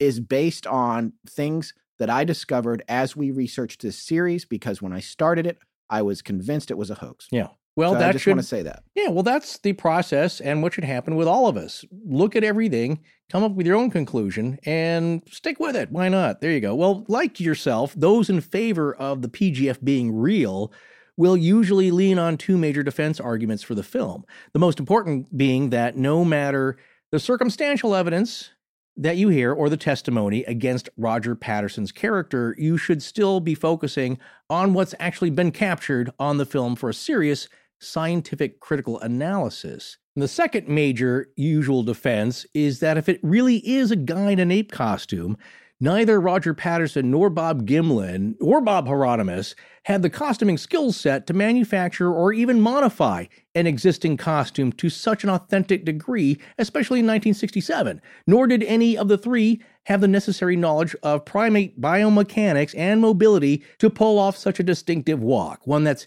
it's not quite ape and it's not quite human to some experts' opinions, and maybe impossible for a human to duplicate. So that's the other big defense for proponents. At first, physical anthropologist Grover Krantz thought that Patterson could have been capable of creating a PGF hoax if he had the right materials, and initially dismissed the film from just seeing a few stills from it. However, later, upon closer examination of the film and from speaking with Patterson himself, he changed his mind and became one of the main supporters of the film. Although, of course, he received a lot of flack from his scientist peers about it. Well, many skeptics have noted that Patterson was a fairly decent sketch artist and could draw and paint wildlife and large animals like you know, horses pretty well, well enough. And you can see those examples of his drawings in the book he created. But it's not what I'd consider professional artist quality, you know, but it's certainly much better than what most people could sketch. So he has some talent, some natural talent. I believe in the art world he'd be known as a primitive, no pun intended there, but uh, just somebody who's kind of like self-taught and self-trained maybe, but and could sketch well enough and, and paint. And the argument is that his artistic skill would be a great help for Patterson in being able to fabricate a decent costume of a large animal like Patty. However, upon interviewing Patterson, Krantz came to the conclusion that he didn't have the necessary knowledge of biomechanics to pull off the movement of Patty. And he said that Patterson had that blank look of a student trying to understand, but not quite getting the technical concepts. But if he'd hoaxed it, he must have known about these uh, concepts. And there's a good on camera quote from Krantz about this when he appeared in In Search of's episode on the Patterson Gimlin film. I don't know if you remember that, but he just basically said, This guy just looked blank when I was talking about animal mobility. Yeah. Like he did, it was Yeah. like, let me feel, okay, never mind. I just can't get it. So his point being, the walk is so sophisticated for a weird primate hybrid of some kind that Roger apparently, to his knowledge or to his feeling, did not have the chops to pull that off or to even instruct Bob Heironimus on how to do it. Ultimately, though, most people who knew Patterson and Gimlin thought they weren't creatively clever enough to pull off such a convincing hoax. That's the generalization from most of their circle of people that they knew. So, well, some skeptics are suspicious that Patterson goes out to make a Bigfoot documentary and then, wouldn't you believe it, actually ends up filming one. And it turns out to be the best example of Bigfoot footage ever. So that's a little suspicious to a lot of people. Yeah. Even people we know. It's like, come on, he just happens to catch one. But some who have studied the PGF and Sasquatch, like anthropologist David Daegling, who seem to be, he's kind of on the fence with the phenomenon and the PGF overall, he would offer that it, it made sense that Patterson just went to a place that he'd heard some, you know, had some activity, and then he actually found some for himself. Yeah, we have Daegling's book as well. It's called Bigfoot Exposed An Anthropologist Examines America's Enduring Legend. Exactly. So it's not it's not like you know people tell uh, Patterson like, hey, you know, there's Bigfoot activity up in Northern California, and then he goes to Hawaii and finds some. Yeah. No, he goes to the place where he'd been hearing about this for years. You know, also keep in mind that Patterson had spent years before the incident searching for Sasquatch evidence, and he didn't really come up with much of anything. I think some prints and some stories, and I think he heard a yell once, but certainly nothing like this. So Bluff Creek was a likely place to search and would have had more of a probability of finding a Bigfoot if they really did exist. But speaking of Bigfoot tracks and specifically checking out Bluff Creek, remember in part one when we were talking about how Patterson had heard stories from guys who said they had Bigfoot interactions, and one of them being Ray Wallace in Toledo, Washington? In Patterson's book, he mentioned visiting Ray Wallace near Mount St. Helens, and that Wallace was familiar with the Bluff Creek Bigfoot track since 1958 and had even recorded a Bigfoot yell that he played for Patterson. Patterson said, like, well, that's uh, interesting. It's not what we heard, but whatever, you know. So Yeah. He's got his, he just he just he had a collection of these sounds or that one, and he was like, well, I guess that's what you heard. Well, okay, I believe you. Well, turns out Ray Wallace had later claimed he had hoaxed those Bluff Creek tracks and told Roger Patterson where to find them, but not telling him they were fake, it seems. Wallace claimed that he made the prints using a big wooden foot shaped form at different sites in California in 1958. So- Right. So he's taking is he taking credit for the three sets of tracks that were found by the construction equipment that drew Roger to the area in the first place? Yeah, it seems a little vague. There's because that's a, not uh, really clear because right. wasn't it Roger's wife who heard about those footprints? And also, if they were saying that Ray Wallace faked them with a big wooden board or whatever, Yeah. that wouldn't account for three different sizes or Yes. sets. We're right? going to talk about that a little bit here uh, Okay. towards the end of this little blurb because this definitely goes into whether or not Roger may have faked some stuff Well, or whether whatever he found was faked to begin with. So Right. he was led down the, the garden path here by someone else. Yeah, and I think that's important. And I think I want to just openly acknowledge that there's no question that there are a wide series of Bigfoot hoaxers out in the world and have Oh, been sure. for decades. Of there's no question. Yeah. So we're not saying that that doesn't exist anymore than we've been saying, at least up until this point, that Bigfoot is definitely real. Right. It's just all these things coexist and it just muddies the water, frankly. But Well, you have to you're- have to look at it. You're absolutely right. But this story here from Ray Wallace doesn't check all the boxes. So let's take a little closer look at what Ray Wallace was actually claiming. So, according to Wallace, he claimed that in 1982, Roger kept visiting and bugging him about Bigfoot info. And that's a little funny because when you read the book, it's like he's excited and he's excited to meet Ray, and Ray was excited to talk about it.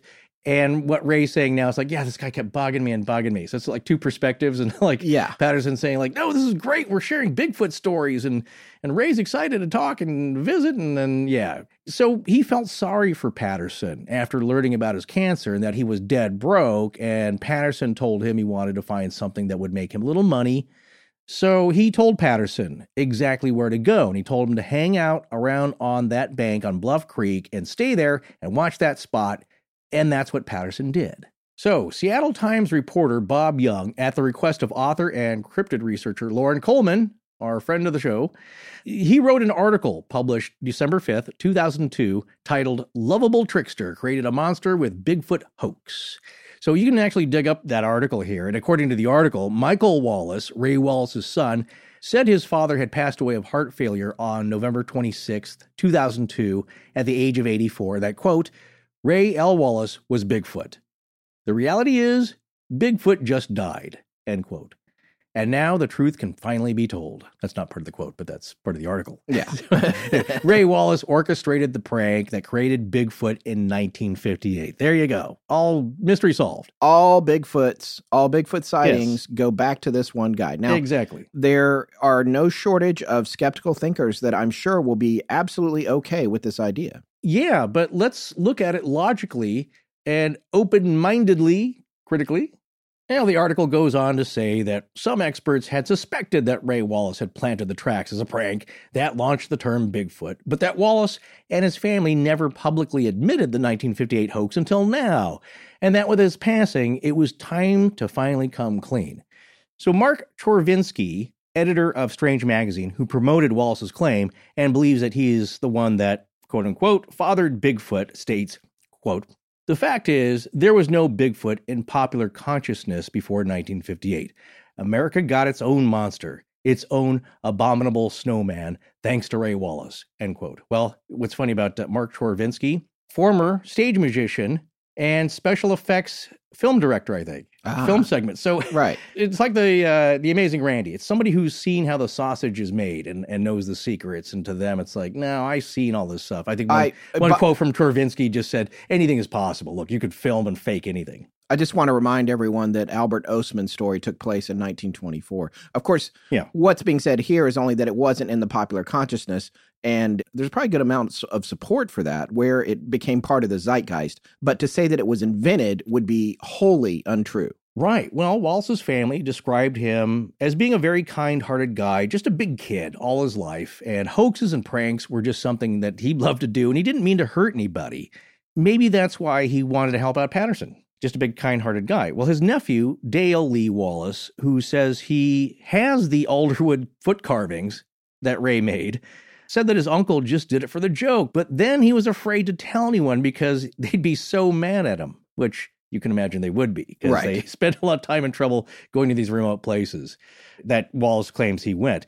But if you remember us talking about it earlier, I, I think it was Jerry Crew, a bulldozer operator for Wallace Construction, his company, who discovered the footprints in August 1958 in Humboldt County, California, circling and then walking away from his rig. And the Humboldt Times in Eureka, California, ran a front page story on the prints and coined the term Bigfoot. Remember that? That was a Yeah. I it was hours and hours ago. Yeah. Uh, well, from that moment on, his proponents claim Bigfoot became a national sensation. And for years after that, Wallace had continued to run with the prank, at one time offering to sell Texas millionaire Tom Slick a Bigfoot, and according to Loren Coleman, put out a press release saying he wanted to buy a baby Bigfoot for a million dollars. Baby Bigfoot. I want my baby Bigfoot. uh, he also cut a record of supposed Bigfoot sounds and printed up Bigfoot posters. Yeah. But he also faked footage and photos of Bigfoot. So for somebody that was like, ah, I just want to do it as a joke and didn't want to make anybody mad, he's really putting his foot down into it. You could say, pun intended. Yes. His big wooden altar carved foot. Well, Mark Chorvinsky, who says that there was no popular consciousness of Bigfoot prior to 1958, said, quote, Ray told me that the Patterson film was a hoax and that he knew who was in the suit, end quote. And from the Seattle Times article, quote, Michael Wallace said his father called the Patterson film a fake and said that he had nothing to do with it. But he said his mother admitted that she had been photographed in a Bigfoot suit. So that's interesting. Okay. So the mother is playing in on the on the prank here. Yeah. That's the end quote on there. And then Michael Wallace goes on to say he had used several people in his movies. Michael had. Yes, Michael Wallace had claimed that. That's what his father had said Yeah. about the faking. So what's interesting here is that there's a lot of fakery and hoaxing, and I guess just one of those kind of guys that Where is loves the attention. That's a good question. I don't know. There was some talk here uh, or more discussion that Loren Coleman had claimed that uh, I guess the uh, international press had confused the Patterson film for some of Wallace's film. And therefore, their deduction was that it was obviously a really hokey hoax.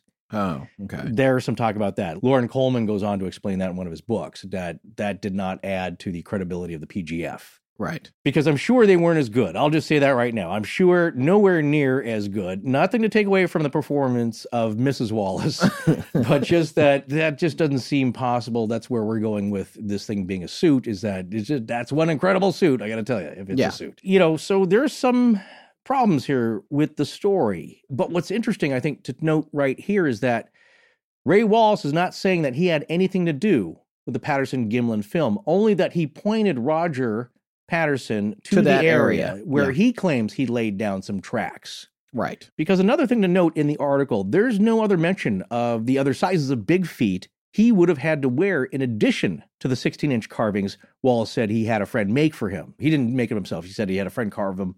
That's another guy out there who apparently knows uh, what the hoax is all about Right. right? You know, is in on the joke. And that Wallace said that he and his brother Wilbur slipped on their own feet to hoax the tracks. That's how they were made. He and Wilbur were having a joke. Uh, Wilbur Wallace. Wilbur Wallace Okay. causing a lot of problems and having a chuckle about it. Just blows me away that you would. I guess it's the attention and it makes you oh, Well, laugh. that's pretty and- funny. I mean, I get it. Being from the Well, South, I I, would- can see its little, you know, know. barnyard humor. Yeah, I, It's I, funny. I guess until it gets on the national level, and then it's another thing. It's one thing. What that- are you going to do then when you hit the? When Well, it gets, I, I think know, you don't gotta keep ride going. It out. No, I don't think you Well, keep yeah, of course you do. I don't think you keep making movies and posters if he's afraid that, like, wow, once people find out, they're going to be really mad at me, and that's why he never said anything. Well, they're not going to necessarily be mad. He probably thinks that everyone will think it's funny. You're approaching it from the mindset No, no. of like Well, that- the believer is Right. mad at the hoaxer, but there's plenty of hoaxers that have lots of people that probably won't be mad. right, but that is what he told his nephew Right. and his, I guess his family. That's why Okay. he never came forward because, like, geez, people are going to be really upset. They're going Okay, to be so he did with think me. that. Okay. Well, that's what he's saying anyway. Yeah, but yeah. it's just weird that he can't help himself. That's what. That's all I'm saying. He just got to. He's got to keep it going here. Well, in addressing what you were saying earlier, remember there were three sizes of feet discovered at Bluff Creek: a nine-inch, 14 and a half to 15 inch, and a 17-inch long set of footprints, varying slightly with the soil and the foot movement. Those Okay. were the measurements of the casting. So that's remember that's why Roger had believed, geez, maybe there's a family here. Maybe she's going to be like an angry mama grizz. I better not. Maybe we shouldn't follow her into the brush. Yeah, when and he said to Bob, "Don't leave me here. yeah, I got no getting- horse. I got no gun. It's a little quiet. I'm out of film. Yeah, exactly. Right. If and you're going to track that if, thing. You're, if you're going to get attacked, at least film it. yeah, What if it's not alone? maybe Wallace had different sizes made, but Wallace's nephew says the wooden feet were 16 inches long. That's at least I'm just going by that one article, the big wrap up from the Seattle Times about his whole coming out on this. You have to consider a few things here. First, Patty's footprints were 14 and a half inches long. Okay. So not quite the 16. There can be some variances, but two inches is a bit much just on soil conditions. Uh, Well, then there's something interesting about that, isn't there? If there were three sets of prints and they were nine inches, 14 and a half, and then 17, then, then that would suggest if Patty was 14 and a half, she was the middle size. that's what I'm saying. There's Bigfoot Jr. and Papa Foot. Papa Foot, Yeah. boy, imagine Yeah, that. If, if 16. you think Patty's real, how big would Papa be? We're going to talk about Patty's physical dimensions. She's a well built lady. Just imagine, yeah, the male of the species, which have been reported, well, at least we know from the footprints here, must be bigger. Or there's a bigger, there's just a bigger Bigfoot. But she's massive. And so, yeah, imagine the size of the larger one at 16 and 17 inches long. Well, 16 being, yeah, tho- those are the size of the, the wooden tracks that Wallace said he made, 17 inches being the largest size seen at the site. My foot's right around almost exactly a foot long. Right. And so, um, Well, that's good to know. I'll, I'll keep that in mind when we have to measure off something out in the woods. you know, but it's just interesting thinking I'm six two, yeah. and that's where my foot comes in at. Oh, and Oh, yeah. this is another three to five inches longer. Well, as we said back in part one, too, there are some extraordinary specimens of humans with extraordinarily large feet. But Shaq. uh, yeah, that's one. well, remember the quote unquote renegade Indian that they uh, that that old time story said that they. Oh yeah, from our giant series. No, no, this is in the Oh. Bigfoot. Uh, yeah, this is one of the stories contained in Roger's book. Oh, uh, oh, I was thinking of- again, it's a story to compare that. I mean, it, it wasn't the 1680s; it was like the 1880s. But they had to uh, capture this guy who was uh, going around killing people. Yeah. um, kind of a renegade uh, outlaw type, and he had just enormous proportions, and this is hard to believe. Well, there are several problems with Wallace's hoaxing being the sole explanation for the Bigfoot tracks, pun intended, again. It still doesn't explain what was captured on film, which Wallace said that he had nothing to do with. Okay. You always got to come back to the film. In some respects, I'm just focused on that. You and everyone else who takes it seriously, ignore everything else. Go to the film. What is on the film?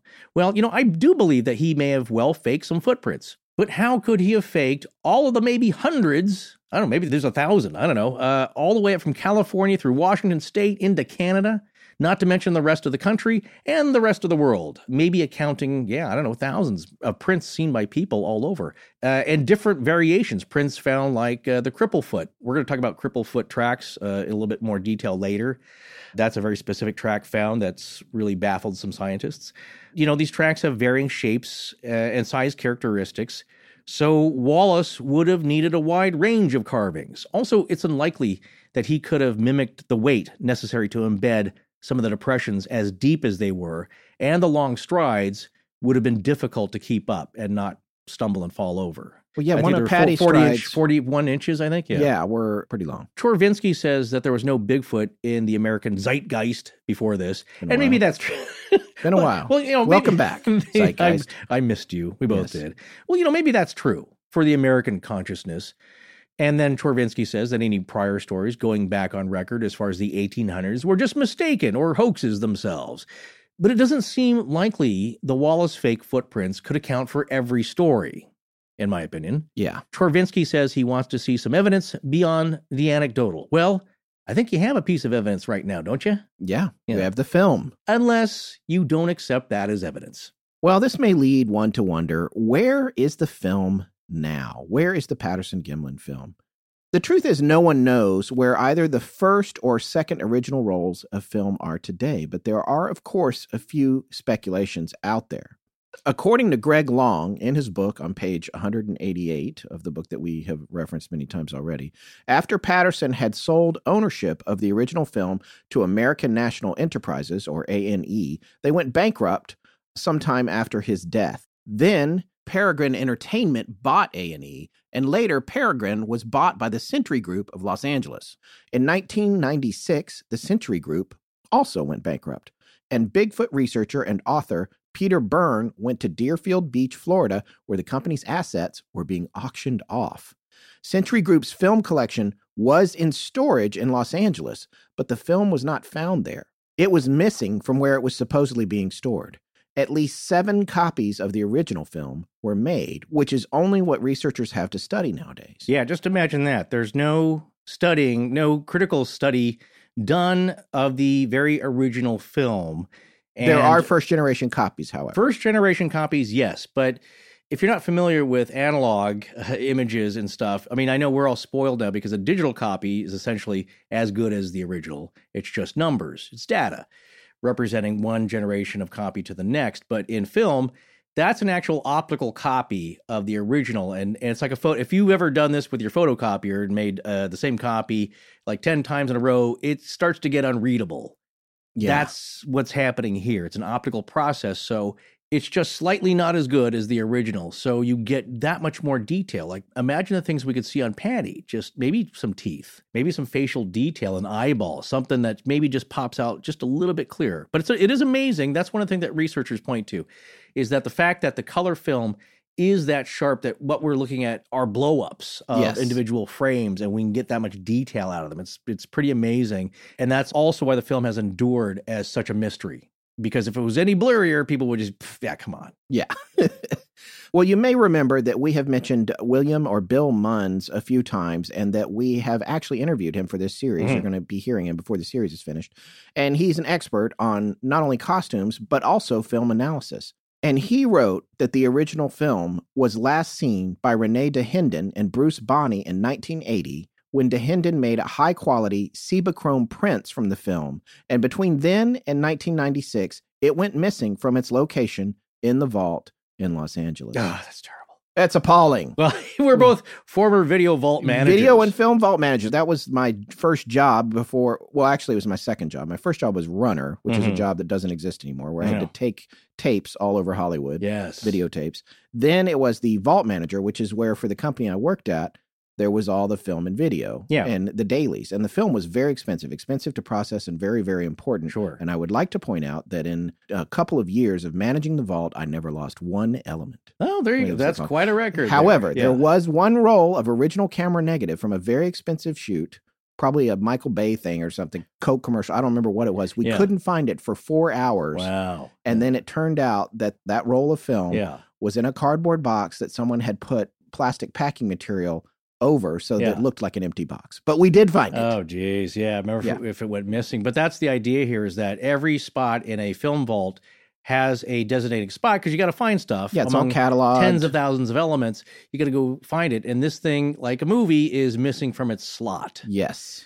Well, as for the rights to the footage, that's another thing. You can have the footage itself, then you can have the rights to the footage, the image itself. According to Greg Long, a legal settlement in 1978 gave Renee Dahinden 51% of controlling rights to the film footage, 51% of the videocassette rights, and 100% rights of all the frames of the clip. Dahinden bought out Bob Gimlin's rights, and you know Gimlin never received any money from the film. Right. So he just, yeah, fine, take them. So he he sold them to Renee. They were on good terms. I think everybody loved Renee. Yeah. To hear Bob tell it, it was kind of a token arrangement. It's like, you Yeah. know what, Renee, take, you know, yeah, take this it. belongs with you. Well, somebody they trusted who was uh, very serious about it and was a, a good, uh, good-hearted guy. The famous frame three five two, or I guess actually it's frame three five four, because uh, Bill Munns discovered two extra frames at the beginning of the clip during his research with a first-generation copy kept by Patricia Patterson. Right. Rogers So, Rogers widow. Exactly. Yes. So that technically should be included. I guess it makes a difference in their calculations. Actually, every piece of this film has been scrutinized and is important. The number of frames, totally, the filming speed, everything about this film has been analyzed because it's been that compelling to people. Well, that frame, that famous look back with the arm swinging that you see on everything now, including uh, animojis, yes. yeah, where you, you paste your Bitmoji face in there. That all apparently is in the public domain. It's just out there in the world so much with no claims from any copyright holder. So, for all intents and purposes, Patty now belongs to the world.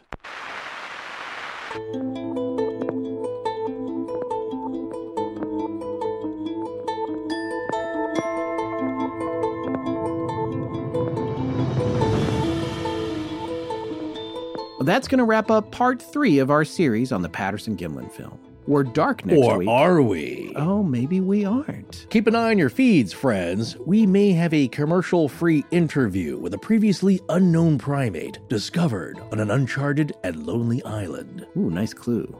Uh, We'll be officially back the week after that with part four of this series. Please remember to support our sponsors. They help keep the show free and the lights on in Blanket Fortiana. Special thanks to John Bolin. I'm Josh Shear. Hi, I'm Sarai Sosi. What's up, my fellow humans and others? I'm Sean Nelson. Our show is edited by Sarah Voorhees Wendell and co produced by Tess Feifel, who is also our head of research. Our theme, which is available as a ringtone, was composed by Judson Crane, and our sound design and additional composing is by Ryan McCullough. Special thanks to the Astonishing Research Corps. But most importantly, we want to thank you, our listeners. Visit our store at astonishinglegends.com or interact with us and other listeners on Twitter, Facebook, and Instagram. You can also support the show at patreon.com slash astonishinglegends, where patrons have access to additional bonus content. No part of this show may be reproduced anywhere without permission. Copyright Astonishing Legends Productions. Good night.